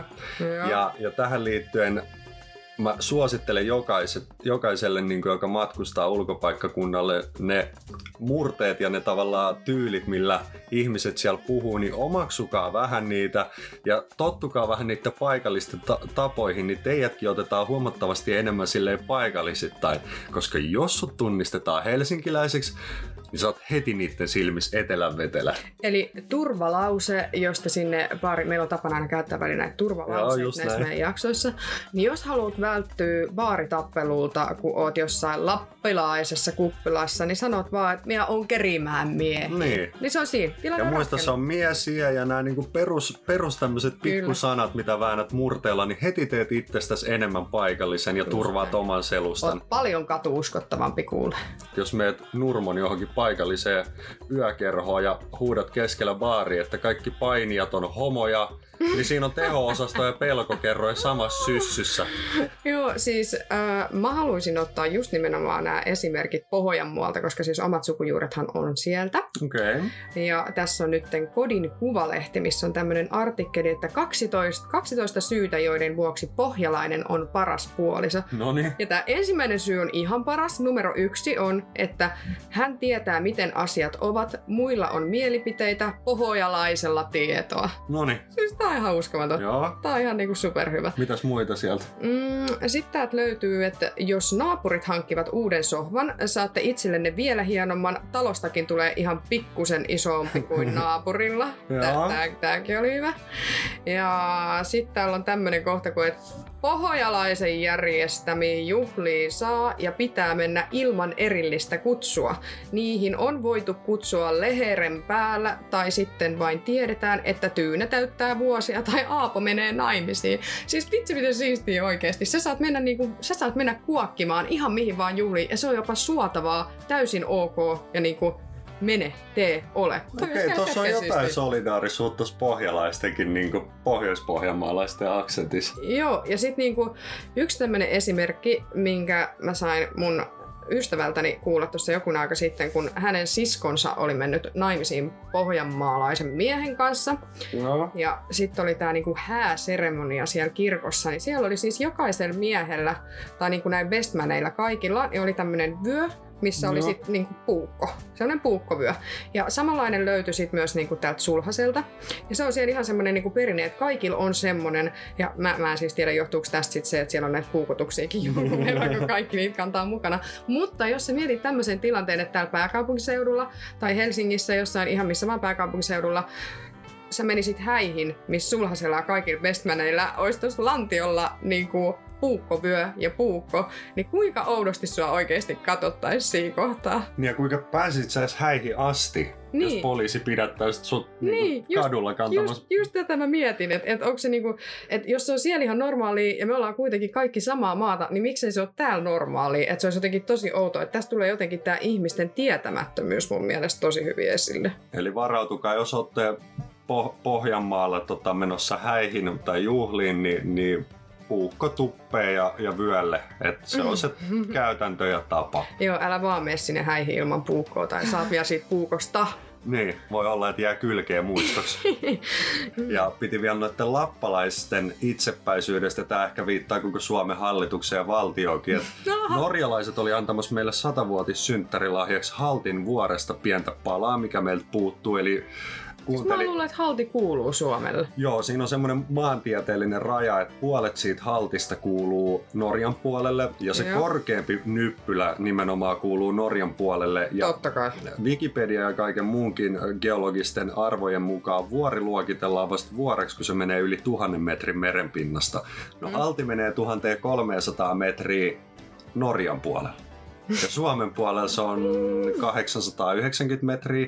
Ja norjalaiset päätti antaa tämän meille sitten synttärilahjaksi. Niin arvaappa mitä Suomen valtio oli. No. Entäs on liikaa paperihommia, ei me voida ottaa tätä vastaan. Siis oikeesti, me oltais saatu niinku vuori ja siinä on liikaa paperihommia, niin me ei saada sitä vastaan. Toinen maa antaisi meille vuoren ja me ei haluta ottaa sitä vastaan. Kun siinä on liikaa paperihommia. Tääkin oli 100-vuotissynttärilahjaksi. Norjalaiset ajattelivat, että hei, Suomella on pelkkiä tuntureita, annetaan niille yksi vuori, niin ei vittu liikaa paperihommaa. Ei helvetti, mitä toivuu. Mut sitten nää helsinkiläiset. Okei, siis päästään meihin. Kyllä, tää aihe. Helsinkiläiset, eli omien sanojensa mukaan stadilaiset, muistakaa tää, on omasta mielestään niin nykypäivää. Ja nämä ihmisethän ei siis missään nimessä ole hesalaisia, koska se on sit muuten pahin bilemoka, minkä voit sanoa, ja sua ei unohdeta koskaan sen jälkeen, voit olla ihan varma. Ihan salainen. Ja sit muistetaan vielä se fakta, nimenomaan fakta, että Kehä Kolmosen ulkopuolellahan ei ole elämää, kysykää vaikka näiltä hesalaisilta. Niin se tuuppaa ole ainakin meidän mielestä. Tai ainakin jos siellä on elämää, niin se on liian harvakseen asutettua. Minä asun Kehä Kolmosen ulkopuolella, että me voidaan nyt rupea täällä studiossa sunkaan riitelemään tästä ihan niin kuin nyrkeen, jos sä haluat. Ei ruveta vääntämään, mä haluan vaan yhden jutun sanoa stadilaisista ja helsinkiläisistä. Hesalaisista. Hesalaisista, että te landet, kun muutatte Kallioon, niin se ei tee teistä stadilaista. Täällä on muitakin asuinalueita kuin Kallio. Te vaan kategorisoitte ittenne tiettyyn ryhmään, kun sinne Kallioon asetutte.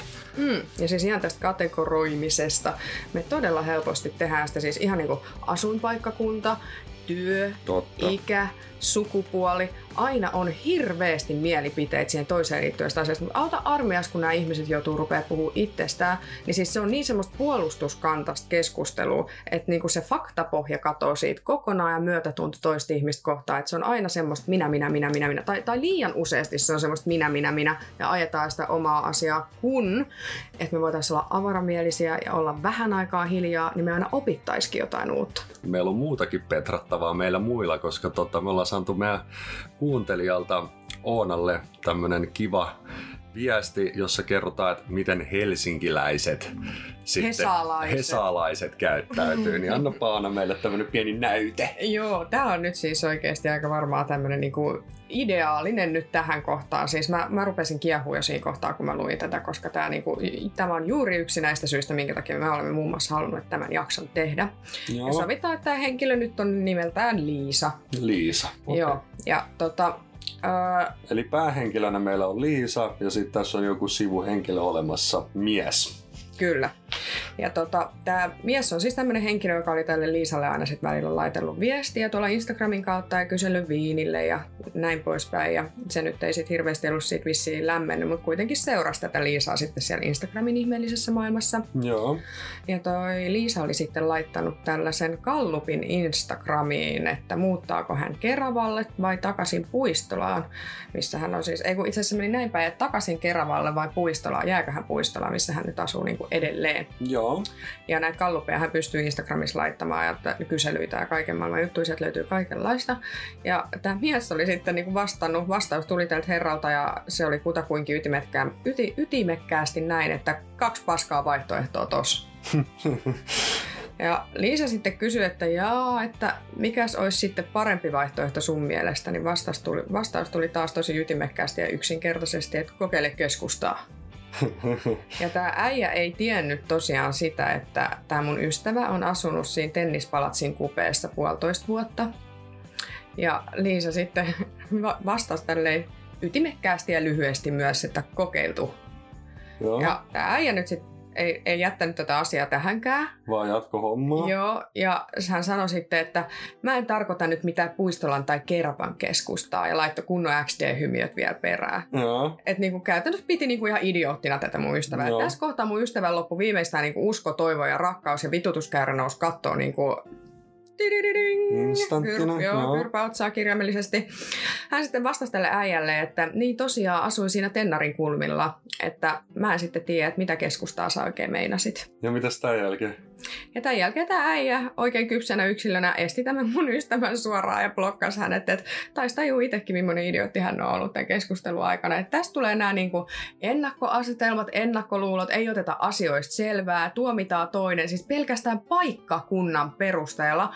Ja tää, niinku, mä en tiedä, minkä takia tämmöinen käsitys on tullut, mutta varsinkin hesalaiset, niin se on niinku ainoa oikea paikka asua. Et ehkä te hesalaiset ootte sit vaan niinku todella kapeakatseisiin. Mä veikkaan, että tuolla äijällä kolahti ego pahasti. Mä luulen, että se asuu itse jossain kantakaupungissa tai kaupungin laitamalla. Ja sitten kun tää Liisa oli... Takatöölön perseen reikä.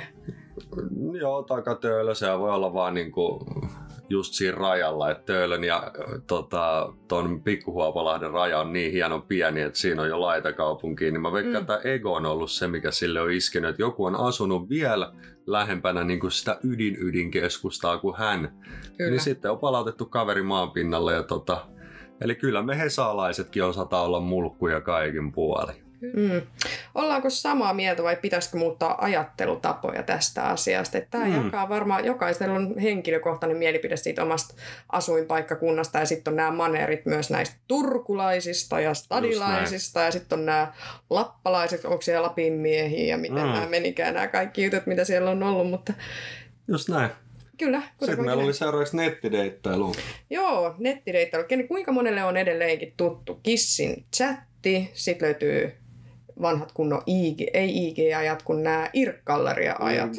Joo, ja sitten nämä Tinder-kokemukset. Ja itse asiassa tässä jaksossa me saatiin Tsugen henkilökohtainen tarina taas tähän, miten hän on kirjaimellisesti, sanotaan näin, että saanut äitiä ja tytärtä samaan aikaan, mutta miten ja millä tavalla, niin sen te kuulette tämän klipin yhteydessä. Ja täällä kädet ihan syyhyä tätä aihetta koskien, ja mulla on heti tohon viimeiseen sun lauseeseen liittyen yksi kissin tarina, eli tämmönen Kiss-chatti oli ennen IRC-galleria ja mitään muita aikoja.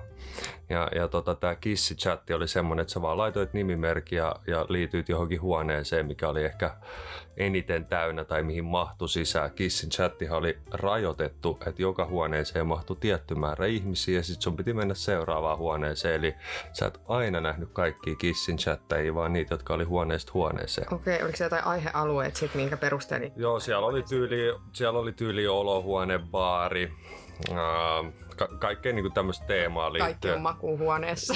Just niin, just jotain tällaista. Ja meillä oli semmoinen nuoruudessa kerhotila meidän taloyhtiössä. Ja me silloin tällöin kavereiden kanssa viikonloppuisin kokoonnuttiin ja kuunneltiin musaa ja diipadaapa. Ja kerran sinne yksi kaveri sit toi läppärin ja ruvettiin siinä sit menee Kiss-chattiin ja kaikki ajat saman läppärillä.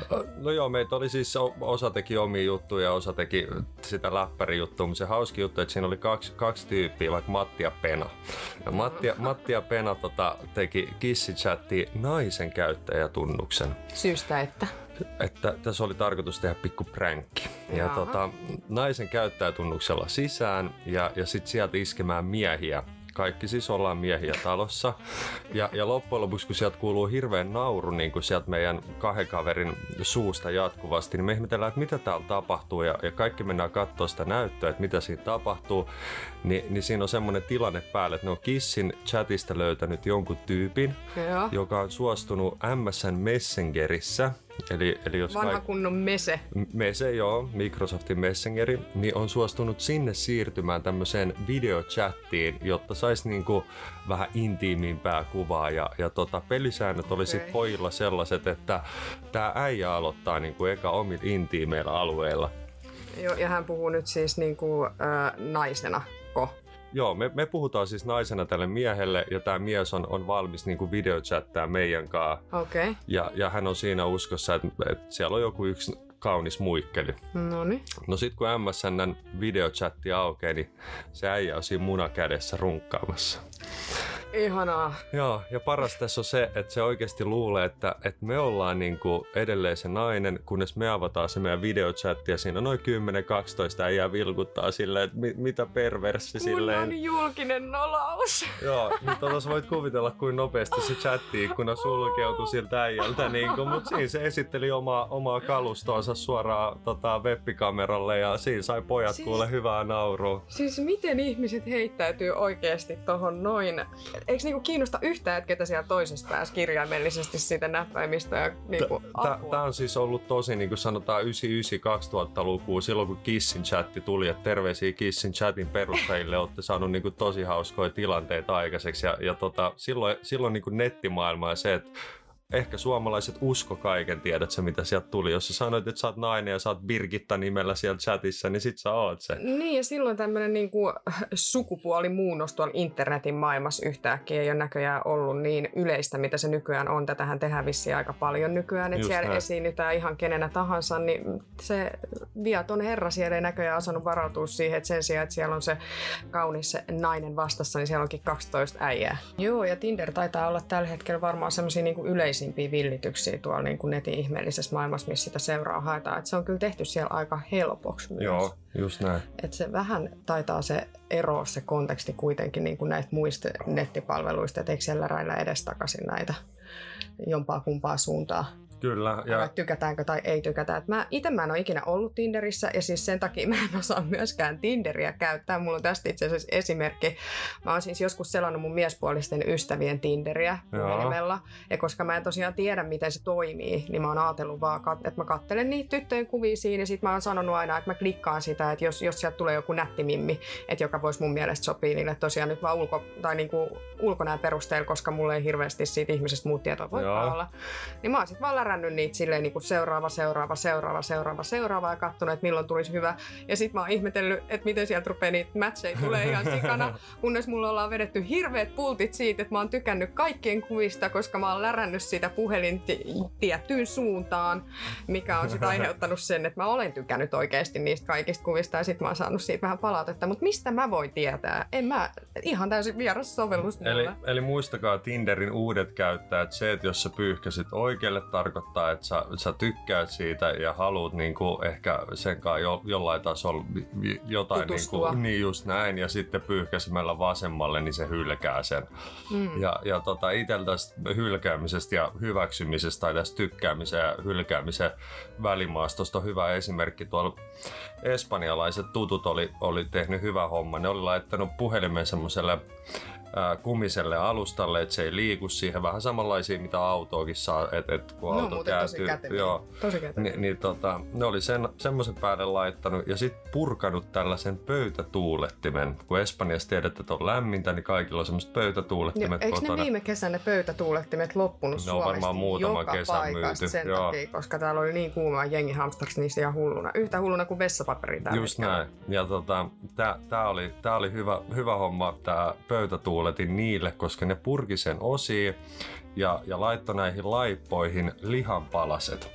Ja lihanpalaset sille, että ne lihat, niin kuin siinä oli tyyli joku pihvenpalanen. Ja kolmessa laipassa tosissaan jokaisessa roikku pihvinpalanen. Ja kun se laittoi ykkösmoodille pyörii, niin se läiski aina sen lihanpalalle. Hyväksy Tinderistä. Joo, se läpsi aina, että hyväksy. Siis miten joku on voinut keksiä tommosen jutun? Siis vitsi minkä effortin sä oot joutunut näkemään siihen, että sä liimalet tai vedät jollain nippusiteen kiinni jotain lihaklimppejä siihen ropelliin ja sit laitat sen päälle, että se tykkäilee Tinderissä kaikesta. Joo, ja mitä noihin valeprofiileihin vielä tähän väliin tulee mieleen, niin tuossa oli pari frendiä käymässä Levillä laskettelureissulla ja sitten pienen afterskin jälkeen pojat tuumi, että nyt olisi niinku hyvä saada vähän pesää ja otti sihteeriopistoon yhteyttä, eli nykyinen sex work vissiin silloin. Toimiiko enää toi sihteeriopisto? Ihan no se on vaihtunut sex workiksi. Joo, ne on vaihtunut sex workiksi ja nyt ne ihmiset, jotka ette tiedä, mikä on siis sihteeriopisto, niin se on tosiaan seuran hakupalvelu, mistä voit etsiä itsellesi maksullista seuraa. Kyllä, näin. Nämä äijät oli sitten sieltä nykyisestä sexworkista, silloisesta sihteeriopistosta katsonut, että okei, Levit löytyy 2 naista, että mennään tämän toisen luo. Joo. Ne oli soittanut sille oli silleen, että nyt lähdetään, että me tullaan kohta sinne. Ja muikkeli oli, että joo, tervetuloa. Ja kun oli päässyt siihen mökin ovelle ja naikkonen avannut oven, niin tää oli tämmönen 130-kiloinen tumma tyttö. Siis eikö ne ollut nähnyt mitään kuvaa? Joo, ja just tultiin tähän juttuun, että kun siellä netissä ne kuvat ei pidä paikkaansa, ei myöskään sihteeriopistolle. Eli pojat niin kuin luuli, että nämä menee jotain hyvännäköistä blondimammaa sinne höylään, mutta siellä oli tämmönen 130-kiloinen tumma mamma niitä vastassa. Ja tää toinen frendi oli siinä, joka koputti siihen oveen. Poikin jo höynäytettiin. Ja koputti siihen oveen, niin se oli siinä oviaukolla niin, että ei hemmetti, että ei me voida mennä tonne niin kuin sisään. Ja tää taempana oleva kaveri, se vaan tönäsi sen sinne sisään. Nyt tänne asti on tultu, että nyt mennään eikä meinata. Ai.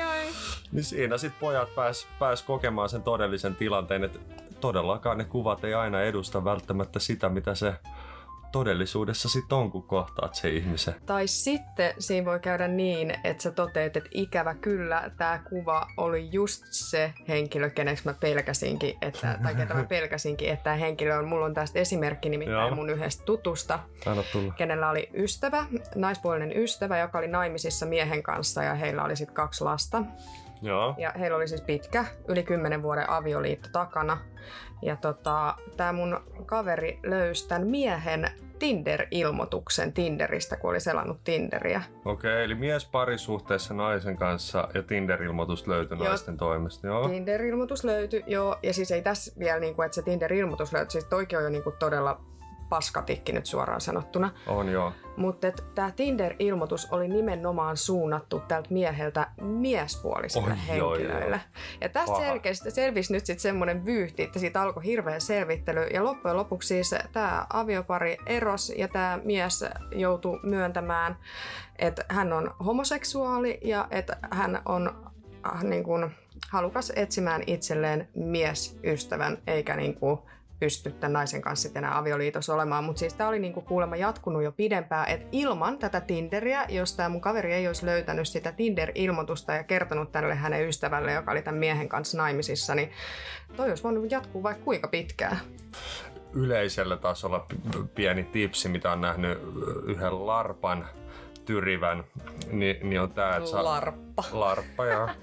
Niin pokaat muikkelin Tinderistä tai mistä vaan niin kuin seurustelupalvelusta, niin vihoviimeinen virhe on, että kun teillä loppuu tekeminen illalla kesken, te olette käynyt siinä leffateatterissa, olette käynyt vähän syömässä, ottanut pari lasia viiniä, niin huonoin ehdotus on se, kun sä sanot, että mentäisikö tonne yhden mun friendin kotibileisiin tai että mentäisikö tonne mun friendien kanssa. No mitä vikaa siinä? No siinä on aina se ongelma, ja tää pätee varsinkin ekoilla ja tokilla treffeillä, on se, että siinä on helposti, ja tää pätee molempiin puoliin, siinä on helposti se vaara, että tutustutaan niin kuin iso määrää uusia ihmisiä ja kiinnostutaan niistä enemmän kuin siitä sun deittikumppanista. Aivan. Niin silloin sä oot tehnyt niin kuin palveluksen, niin kuin tälle larpalle on käynyt, että se on tuonut yhden Tinder-muikkelin kotibileisiin, missä lopputulos on ollut se, että joku... jäi. Niin, lopputulos on se, että larpan kaveri tai talon isäntä on niin ollut painamassa sitä Tinder-muijaa ja larppa on miettinyt siinä Tinderin kädessä illan päätteeksi, että mihinköhän tästä seuraavaksi. Kotiin menemisestä meillä onkin hyvä esimerkki Tsugen seikkailusta jälleen kerran. Haluat saada vähän avaa meille? Joo, Tsuge oli tosiaan ladannut Tinderin silloin, kun se oli joskus tullut julki aikoinaan tai perustettu. Ja sitten se oli sitä hetken aikaa siinä selailu ja oli tullut siihen tulokseen, että onpa helppoa ja rupesi painaa swipea siitä kyllä, niin kuin säkin sanoit, että alus vissiin pystyi laittamaan vaan, että kyllä, että sitä ei ole niin kuin rajoitettu.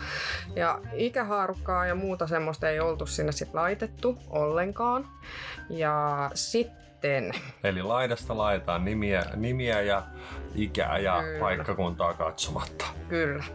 No, sitten sen ekan matchin jälkeen rohkeana ja itsevarmana, niin karskina tyyppinä tämä Tsuge päätti käydä avaa tämän keskustelun ja totesi tälle nuoren näköiselle mimmille, että kun sua sais ja mut siis siinä samalla, ja siis vitsi mikä kommentti, pakko myöntää. Eli mutsi ja tytärtä samassa Tinder-pokauksessa. Joo, ja siis tämä mimmi oli vastannut tähän, että aina kannattaa kokeilla. Oho.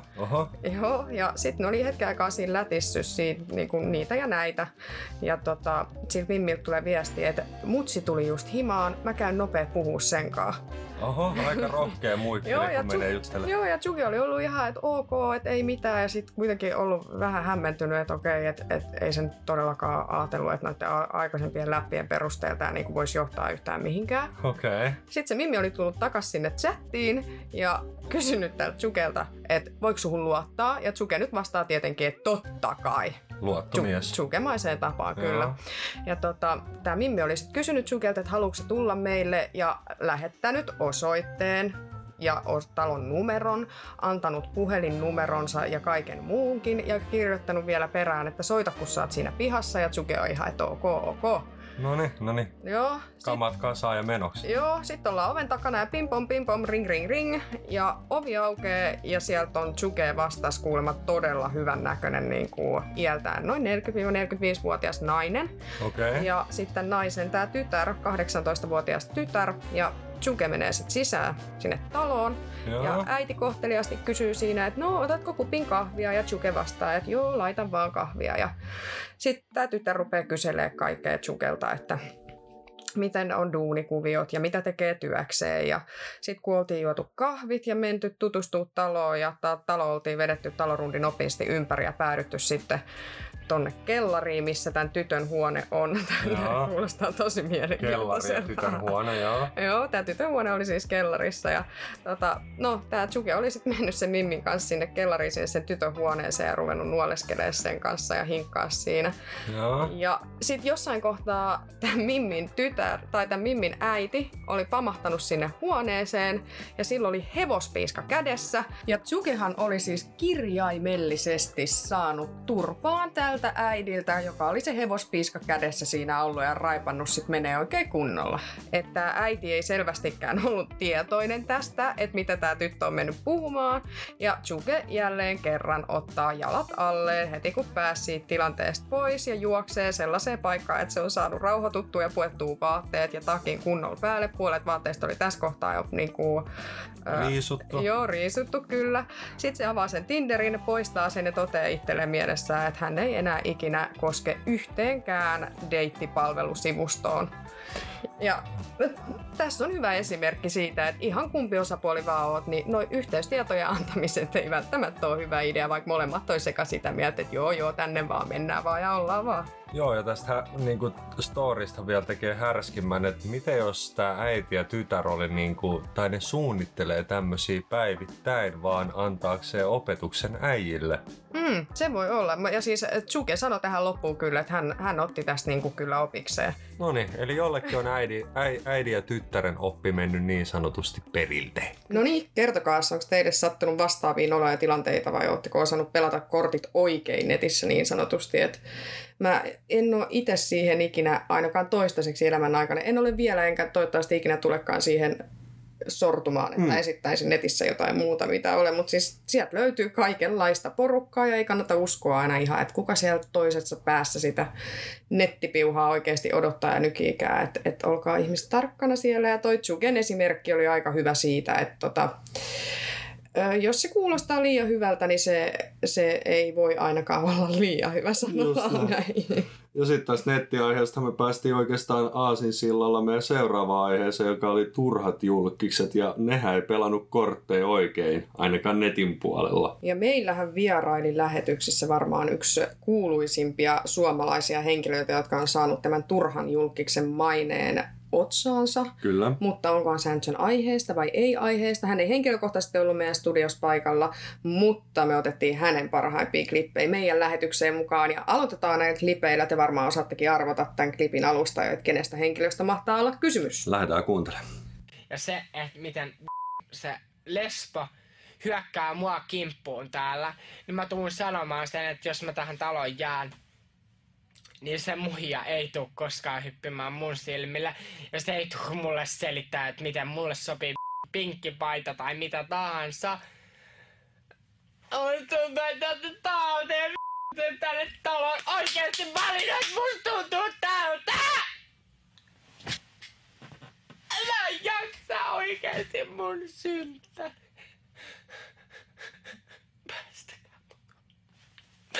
Päästäkää mut ulos ton kautta. No mun synttärit ja tänne tulee joku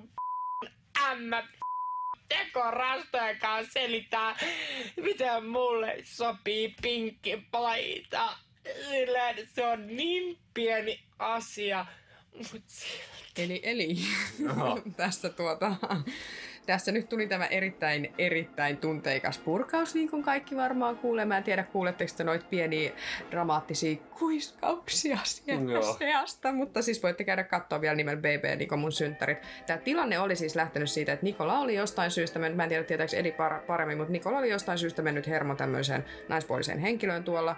Hänellä oli sitten punaviinilasi kädessä, Nikola itsellään, ja tämä tilanne eskaloitu siihen, että Niko heitti tämän punaviinilasin tätä naista päin, ja tämä lasi meni rikki. Sen jälkeen hän yritti heittää vielä toisen lasin ja heittäessään kompastui vissiin siihen punaviiniin, mikä on roiskunut siihen eteen. Ja sitten hirveä huuto ja ihmiset pitää sitä kiinni ja tulee, että tämä on Big Brother, Niko, tule päiväkirjahuoneeseen. Joo, ja Nikohan poistettiin ton jälkeen tuolta BB-talosta. Eli tosissaan... Joo, ihan niin kuin hän pyyski tuossa, että päästäkää mut tosta ovesta ulos. Kyllä. Kun Niko oli Viidakon tähtösissä, siis ainoana miehenä Viidakon tähtösissä, mutta hän nyt sopii hyvin sinne joukkoon, koska hän osaa olla... Joo.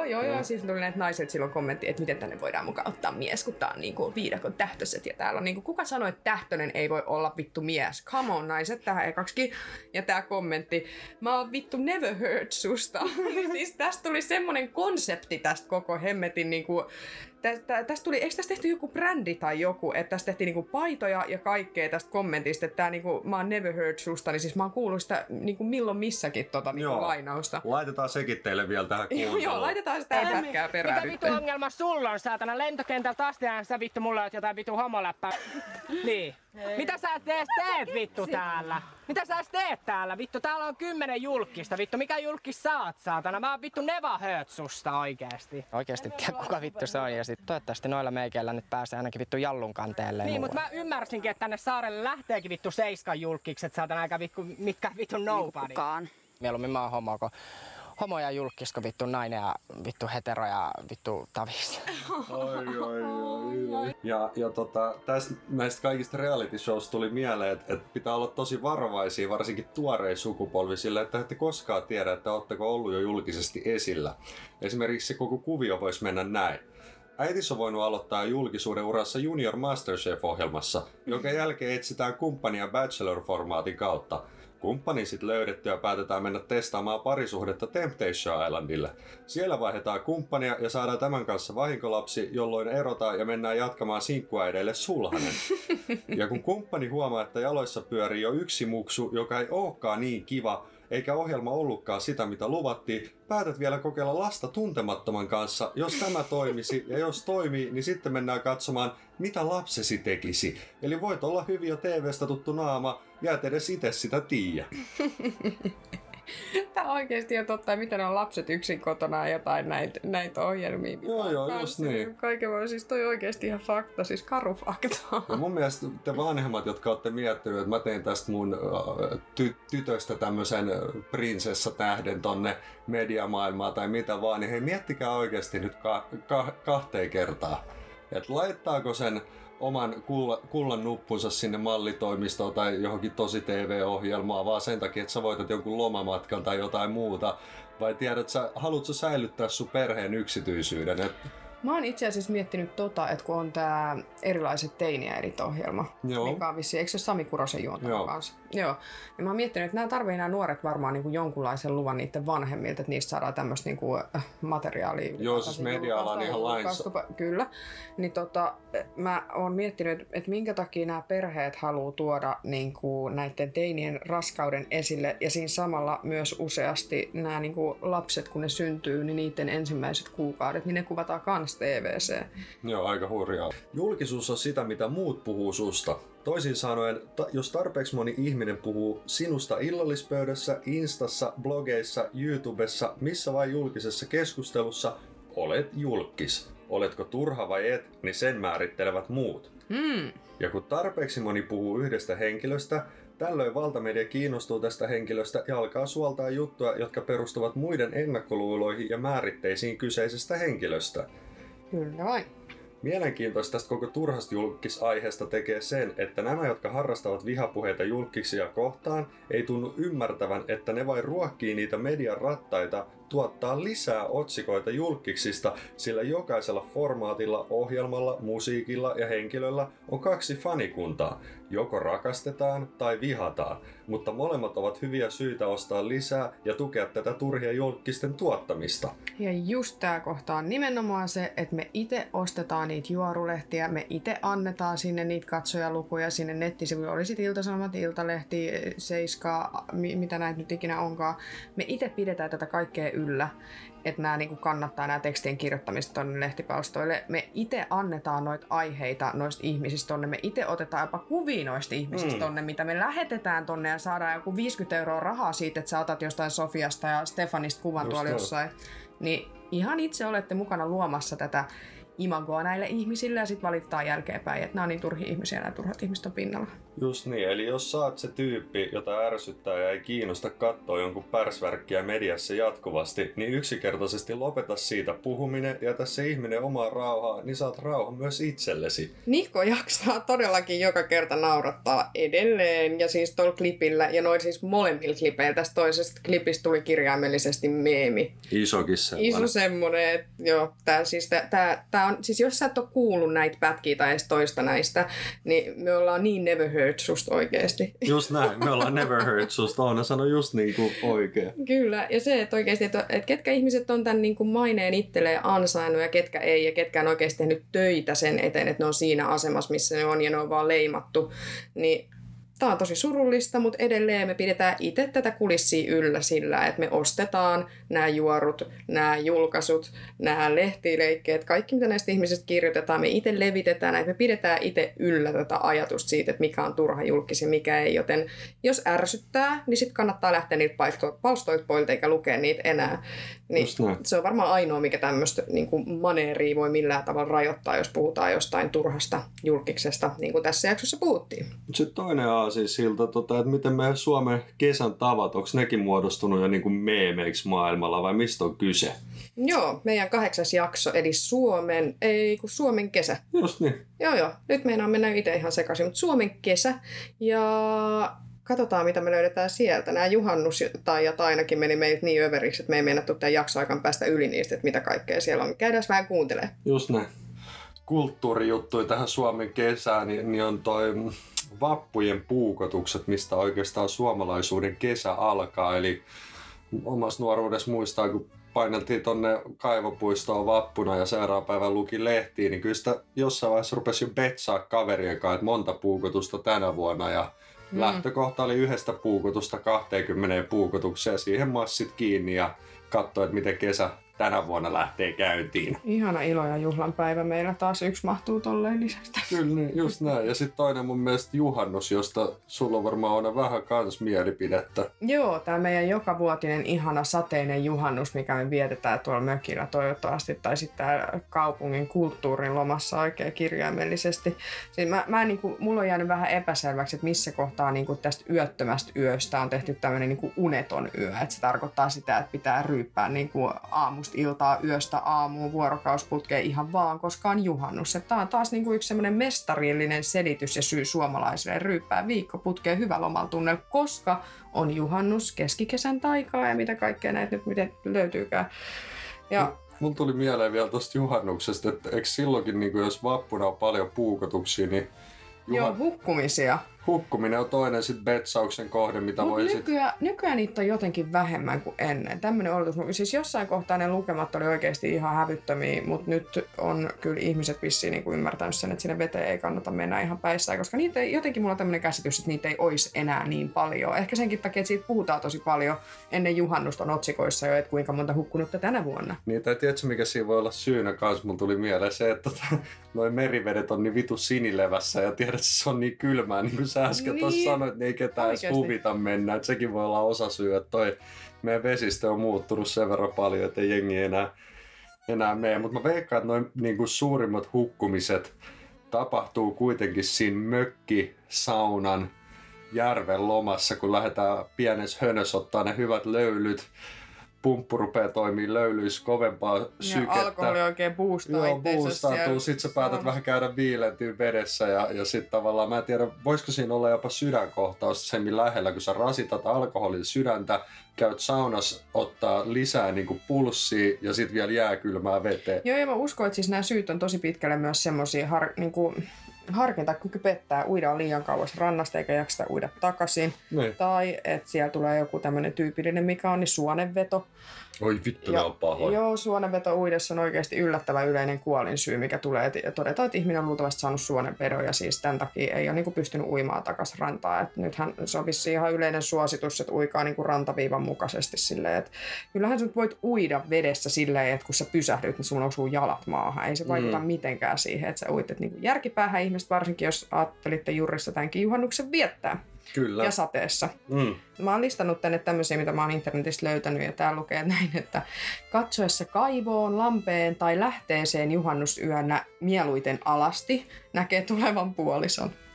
Aika julmaa tsiikaa omaa pärsvärkkiheijastus siitä vähän eri muodossa, olla silleen tänkönäköinen mun vaimus. Ja mikä tää kommentti on, että mieluiten alasti?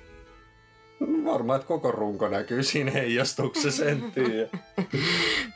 Joo, sitten täällä on, että hyvän naima-onnen saa, jos juhannusyönä kiertelee alastomana kasteisella niityllä. Okei, eli hei kuuntelijat, mä toivon, että me nähdään ensi juhannuksena paljon jengiä pomppimassa alasti niityllä. Joo. Sitten tää lukee, että kun juoksee alasti saunasta tullessaan juhannusyönä Ruisvainion ojia, niin 9. ojassa tulee sulhanen vastaan. Okei. Kannattaa toivoa, että se ei ole joku paikallinen juoppo, joka on siinä 9. ojassa ammunut jo niin kuin hyvän startin jälkeen. Tämä muuten, toi niin paikka, toi voi pitää oikeansa paikkaa, koska joku on laskelmoinut, että jos jokainen suomalainen mökiltä lähtee juokseen noita ojia läpi, niin 9. oja on se, missä törmäät luultavasti seuraavaan mökkinaapuriin. Ja siis miten tämä alastomuus liittyy kaikkeen tärkein, kun juhannusyönä kiertää kolmikulmaisen pellon 3 kertaan alastomana, niin 3. kerralla tulee sitten se tuleva elämänkumppani vastaan. Voi vittu. Mä luulin vaan, että helluntaina hoidetaan siis heilaa, mutta juhannuksena on paljon enemmän ja vielä alasti kaikki. Ja siis kun sä et edes saa Suomen lain mukaan juoksinella tuolla pitkin poikin alasti, niin nämä on, niin on tosi huonoja taikoja ja uskomuksia mun mielestä. Onko siellä vielä jotain? Joo, täällä on, että tulevan puolisonsa näkee, kun menee juhannusyönä kosken keskelle vesikivelle istumaan ihan alasti. Ainoastaan olkisiden vyönä.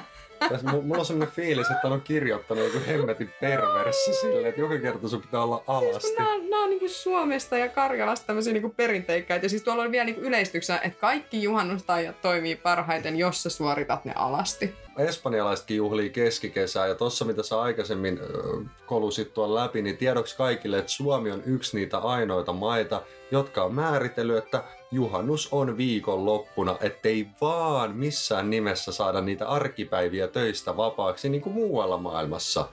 Eli toisin sanoen kaikki keskikesäjuhlat ympäri maailmaa, vaikka niitä ei sanota välttämättä juhannuksiksi, niin pohjautuu siihen, että silloin on tää yötön yö, mistä Oona tuossa aikaisemmin sanoi, eli aurinko ei laske alas. Ja Espanjassa tämä juhla tunnetaan nimellä vissiin San Juan, mikä on niinku niitten juhannus. Joo, tää on niitten juhannus. Ja me oltiin sitten Teneriffalla viettää tästä San Juania ja paikalliset kaverit sitten siinä kyseli espanjalaiset, että millainen teidän juhannus on.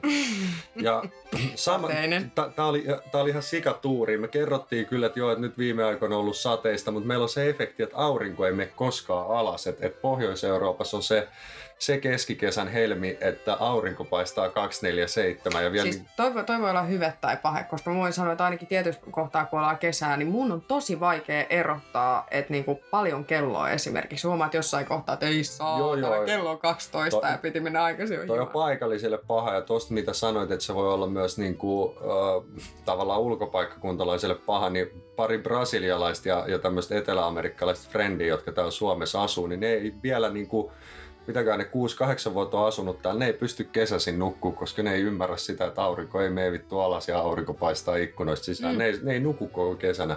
Mutta tästä Teneriffa-tarinasta sen verran, että vitsi, niillä on hyvä kisakunto, ne ei nuku koko kesänä ja silti jaksaa parskuttaa loppuvuoden. Todellakin. Niin tää Teneriffa-juttu oli hyvä, kun mun kaverille sattui, mä olisin tälle Suomi-kaverille, joka oli messissä, niin sille sattui tulee viesti Suomesta, WhatsApp-video, jossa tyypit ajoi niinku Ruoholahden jonkun bussipysäkin ohi. Ja siinä kaksi mimmiä nuoleskeli keskenään.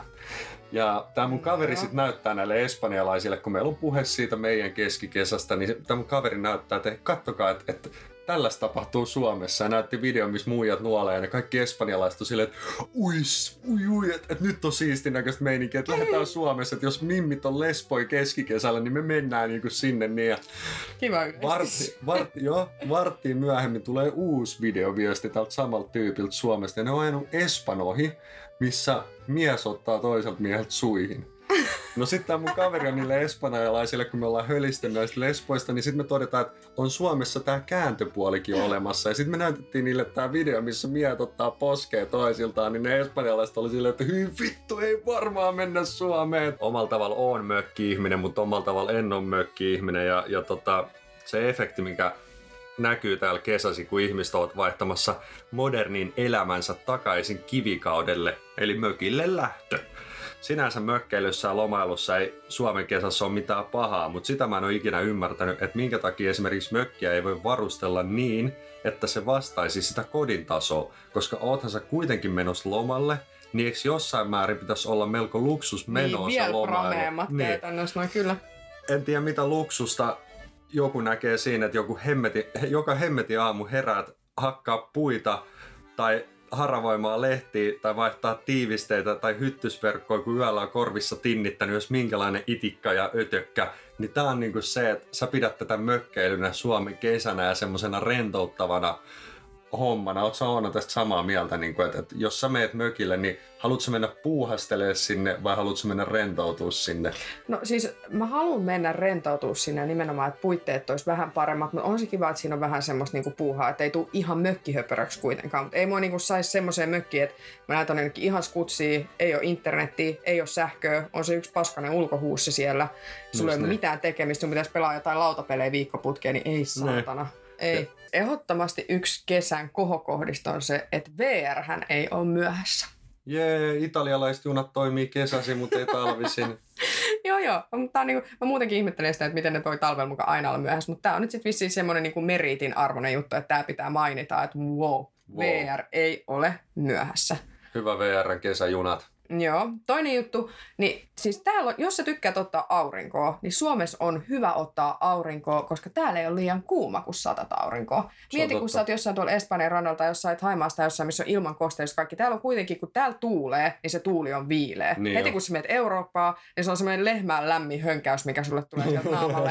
Ja se on semmoista linnunmaitoa, se merivesi, kun se on niin lämmintä. Täällä se on tosi ehkä vähän liian kylmää mun makuun. Mun on pakko sanoa tuohon lehmähönkäykseen. Mä koin ton saman efektin. Nyt niin tuli se mielikuva Madrid ja Madridin lentokentältä, kun astuu ulos, kun ei ole merta. Koneesta. Jo, ja ei ole merta missään ympärillä 500 kilometrin säteellä.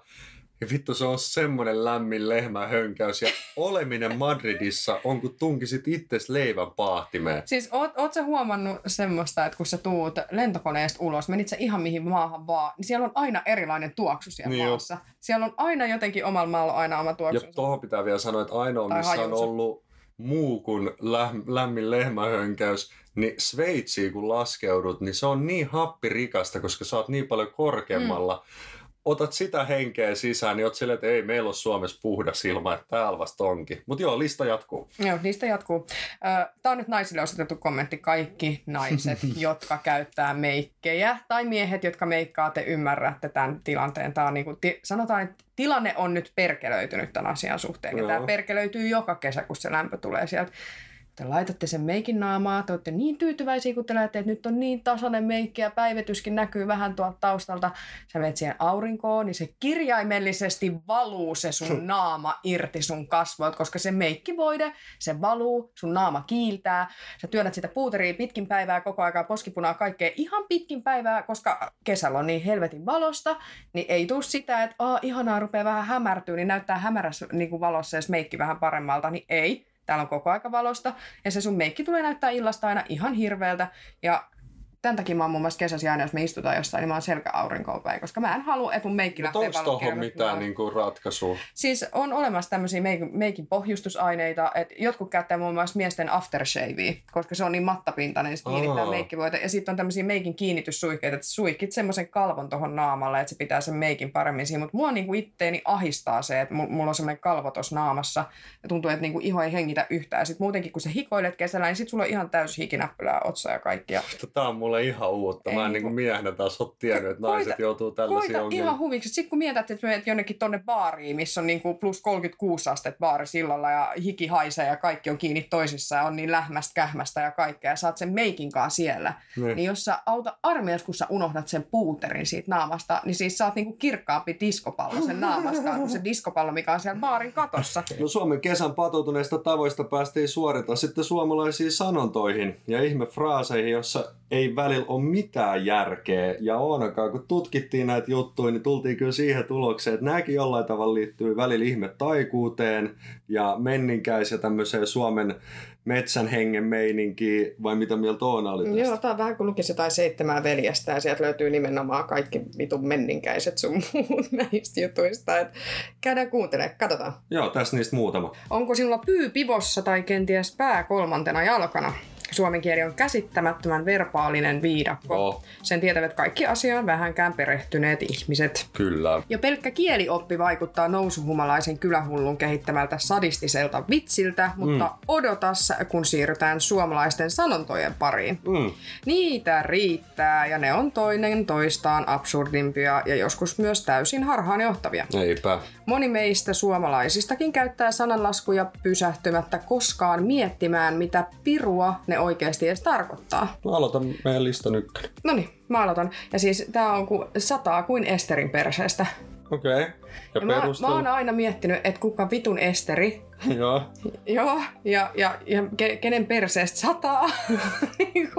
Oikeesti tässä ei ole niinku mitään järkeä mun mielestä. Mutta mä löysin vihdoin ja viimein kaikkien näiden vuosien jälkeen, kun minä olen elänyt valheessa, niin minulle selvisi totuus internetin ihmeellisestä maailmasta, että mitä tarkoittaa sataa kuin Esterin perseestä. Ja tähän on nyt 2 juttua. Ensimmäinen menee näin.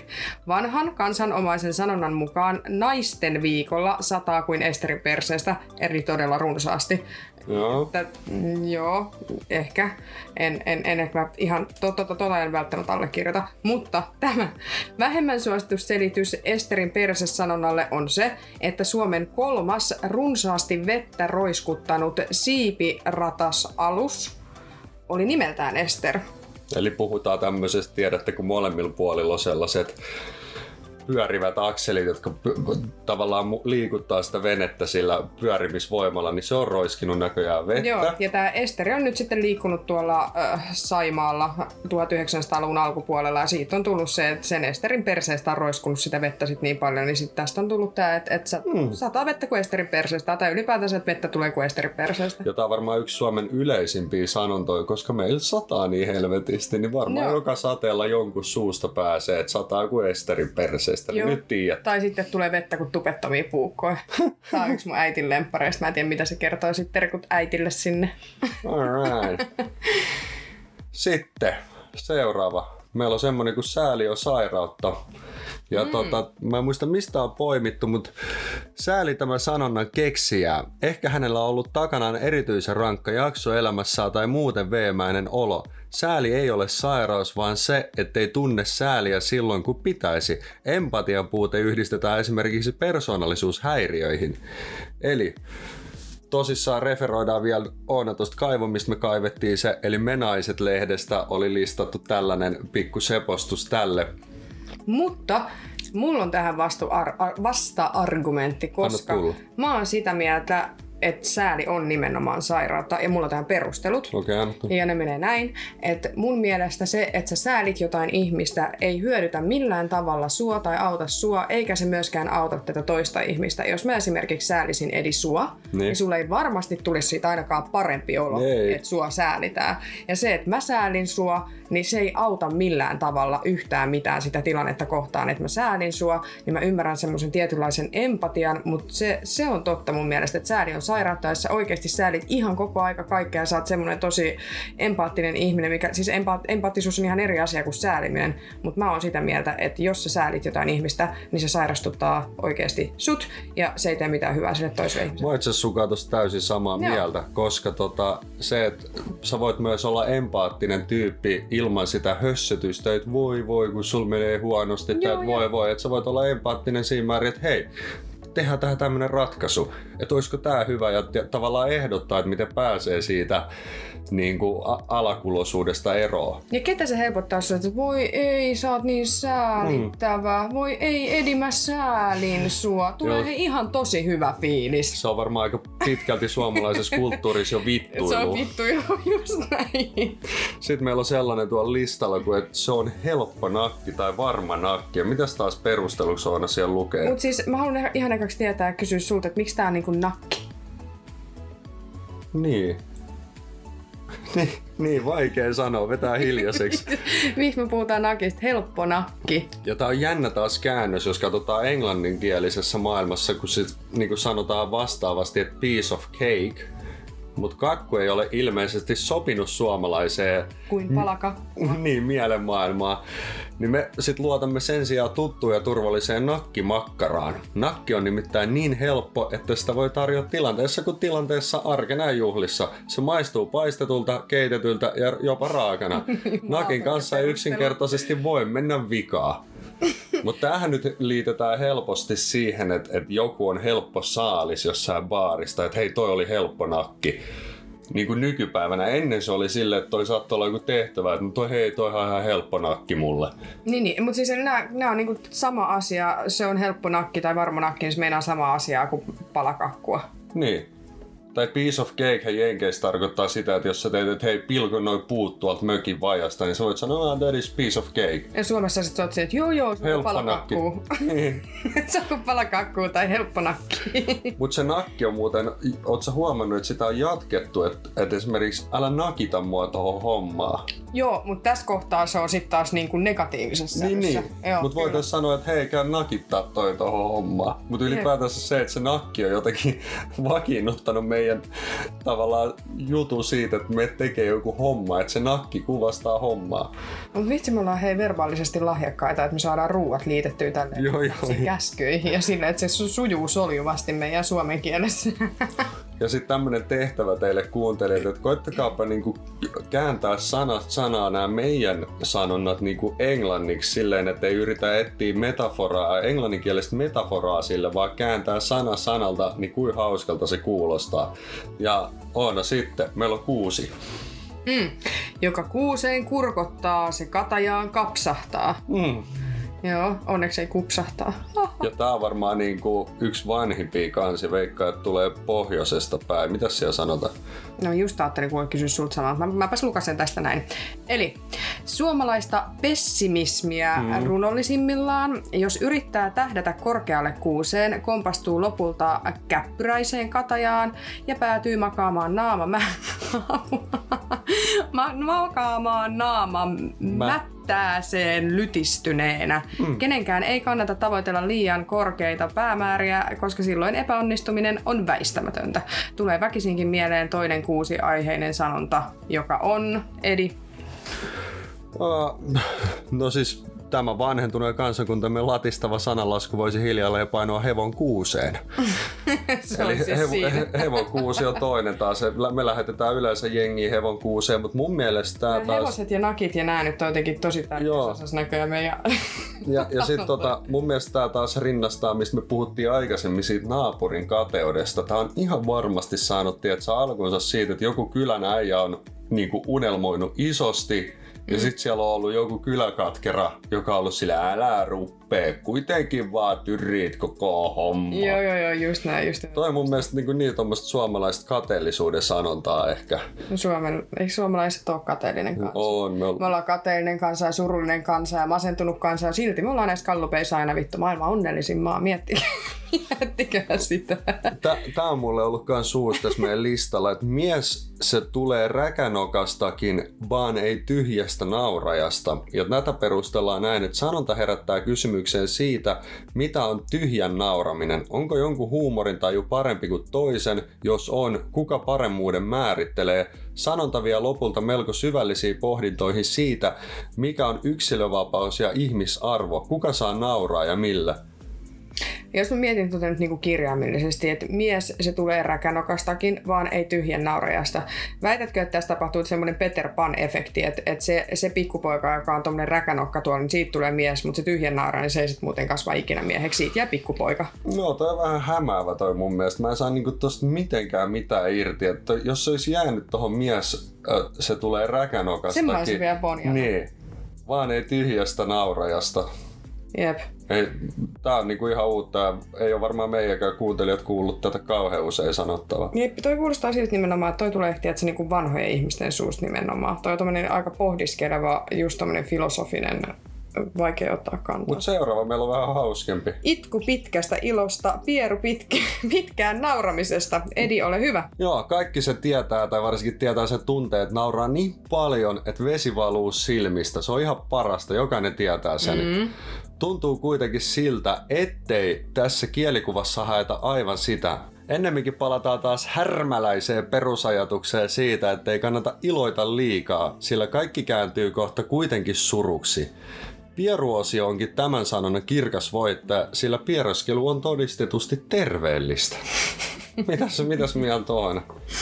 No, ei, siis mun tuli tästä vaan mieleen se toinen sanonta, mistä sanoo, että se, joka pieroa pidättää, sillä on jotain salattavaa. Eikö tää ole joku sanonta? Tää varmaan liittyy tähän. Joo, mutta mun tuli se nimittäin just mieleen tästä, että sulla on jotain salattavaa, jos sä pidättelet jotain. Ja siis joo, ei ole mitään vastaan sanomista. Sanotaan näin, no siis kukaan nainenhan ei ikinä käy vessassa eikä piereskele, se me kaikki tiedetään kuitenkin.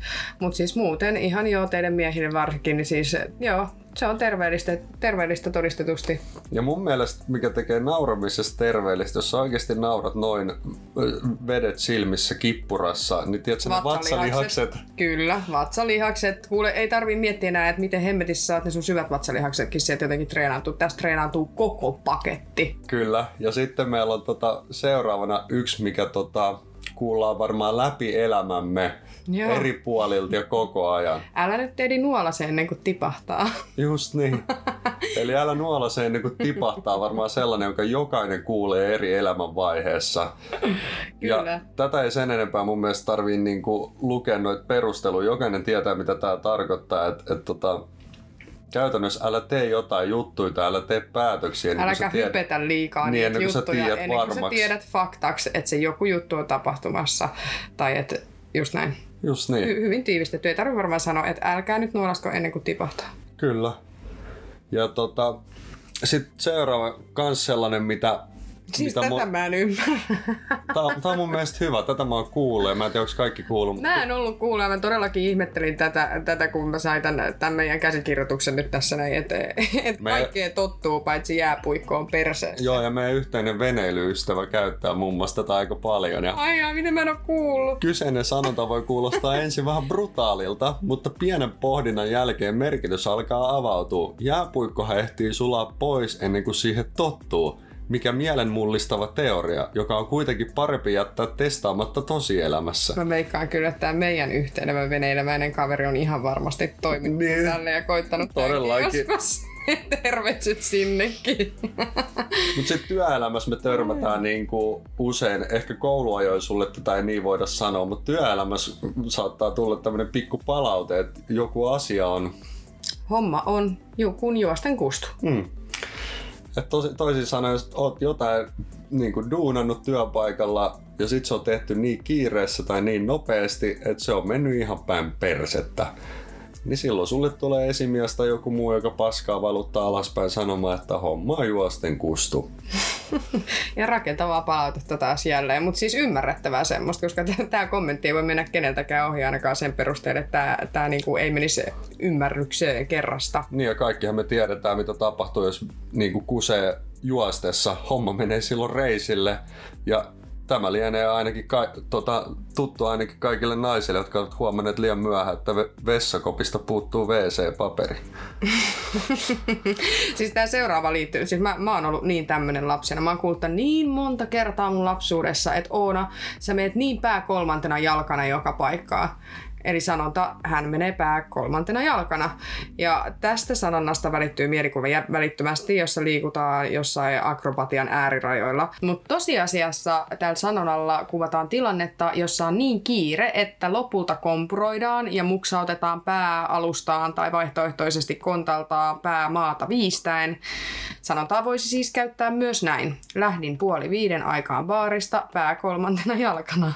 Just niin, eli tässä on vähän kaksi vaihtoehtoa. Sä voit olla aamuyöstä pikkutunneilla viikonloppu illan päätteeksi pienessä tuubassa ja mennä pääkolmantena jalkana kirjaimellisesti. Onko tämmöistä sattunut aina teidän kaveriporukassa? No siinä kohtaa, kun on ne potkulaudat, mutta sit siinä on niin taas nämä potkulaudat. No, nämä turvalliset potkulaudat. Kyllä, mutta tätä kuulee varsinkin tommosille, jolla on vähäkään ylivilkkautta tai tätä nykyisin kutsutuksi ADHD:na. Termiä, niin nämä ihmiset on varmaan kuullut tosi monta kertaa sen, että mitä sä vedät tuolla pääkolmantena jalkana. Joo, ja siis tosiaan nämä sanonnat ja tämä retoriikka, tämä niinku, ihmetyttää mua edelleen. Osassa on ihan pointtia, osassa ei, ja osa on ehkä sit niin vanha-aikaisia, että me ei vaan niinku ymmärretä niitä samalla lailla kuin vanhempi sukupolvi, mutta ihan niin kuin tuon jaksonkin aikana todettiin, niin ei tämä vanhempikaan sukupolvi tajuu näitä meidän juttuja, kun meidän rupeaa tulemaan tämmöiset lol ja swag ja et sä vaan tajuu ja niinku tämmöiset, niin tämä varmaan tämmöinen niinku sukupolvittain, että ei näitä ihan kaikki voikaan tajua ja sisäistää. Kyllä näillä joku idea on, mutta se, että toteutuuko se idea aina niinku siinä yhteydessä, missä nämä lauseet ollaan sanottu ja mitä niillä tarkoitetaan, niin se idea ei välttämättä ikinä aukea ihmisille, mutta tosi paljon me niitä käytetään. Se on juurikin näin. Ja te voitte taas listaa meille someen mitä ihmeellisimpiä sanontoja, mitä te olette kohdannut ja mitä tuossa meidän jaksossa ja tässä koostejaksossa ei ollut. Ja siis mun mielestä paras tässä oli se, että siis mulla tuli semmoinen heureka-elämys tässä kohtaa ja tajuminen, että mitä ollaan tarkoitettu sillä, kun sanotaan, että sataa kuin Esterin perseestä. Joo, nyt me tiedetään se. Nyt me tiedetään, kuka on Esteri. Enää ei tarvitse miettiä, kuka Esteri. Varsinkin kun meillä on ollut sadepäiviä, niin nyt tiedätte, kun kuulette. Kyllä. Ja sitten meillä tuli seuraavaksi, että mitä ihmettä nämä on? Joo. Tässä jaksossa me käydään läpi, että jotta, jospa, kun jospa, vaikka liukastun. Ei kaukana ollut, eli keksintöjä ja innovaatioita. Kyllä, ja siis nämä niinku luokittelee sisäänsä niin outoja ihmeellisiä keksintöjä, että mä en edes ymmärrä, minkä takia ihmiset on laittanut rahaa näiden keksimiseen, koska nämä ei vaan voi myydä. Tai sitten nämä on semmoinen floppi, että nämä myy just sen takia. Ei sen takia, että nämä on hyviä, vaan sen takia, että nämä on niin huonoja ja niin turhia, mutta käydään kuuntelemaan, mitä sieltä löytyy ja puhutaan sitten sen jälkeen vielä. Joo, tässä niistä muutama. Alright, no mulla on täällä listalla tämmönen laite, tuubi, töttörö, mikäli onkaan, millä sä voit laulaa karaokea ilman, että kukaan kuulee sitä. Okei. Okay. Eli siis sä laulat tämmöiseen suppilon näköiseen sähkövempeleeseen. Ja mä en nyt oikein ihan tajun itsekään tästä, kun mä katson tätä, että niinku, kuulet sä itsekään käytännössä yhtään mitään.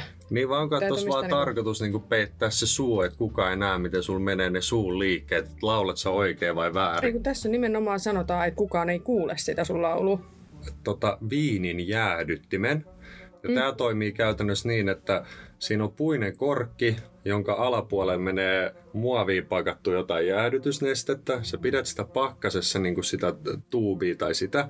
Et se on vähän niin kuin semmoinen pieni kylmäkalle. Kylmäkalle, joo. Ja sitten kun sä avaat viinipullon korkin, niin se oma puinen korkki korvaa sen korkin. Eli kun sä oot kaatanut ekat lasit ja laitat sen käsiliikkeet on ihan tosi upeat. Mutta sit sä laitat sinne sen jäädyttimen, niin se niinku viilentää. Mun mielestä tää on ollut hyvä keksintä. Tämmönen kuin voiraastin.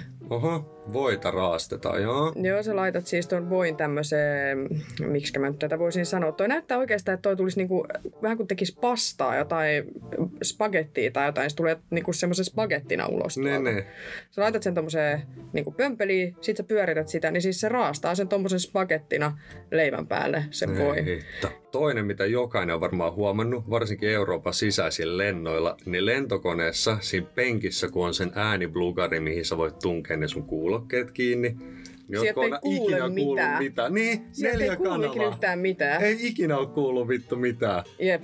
Sitten jos joku osaa kertoa mulle, että mitä eroa on ympyrän tai pyöreän muotoisella vesimelonilla ja neliön muotoisella vesimelonilla, siis muuta eroa kuin se, että neliön muotoinen vesimeloni on todella paljon kalliimpi kuin tämmöinen pyöreä vesimeloni, niin minkä takia me tehdään vitsi neliön muotoisia vesimeloneja?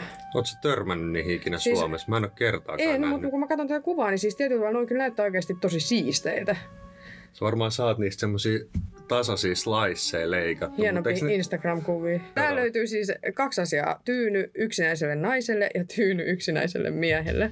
Ja tää yksinäisen naisen tyyny on tämmönen tyyny, mistä tulee tämmönen miehen käsivarsi, mikä tulee sun ympärille.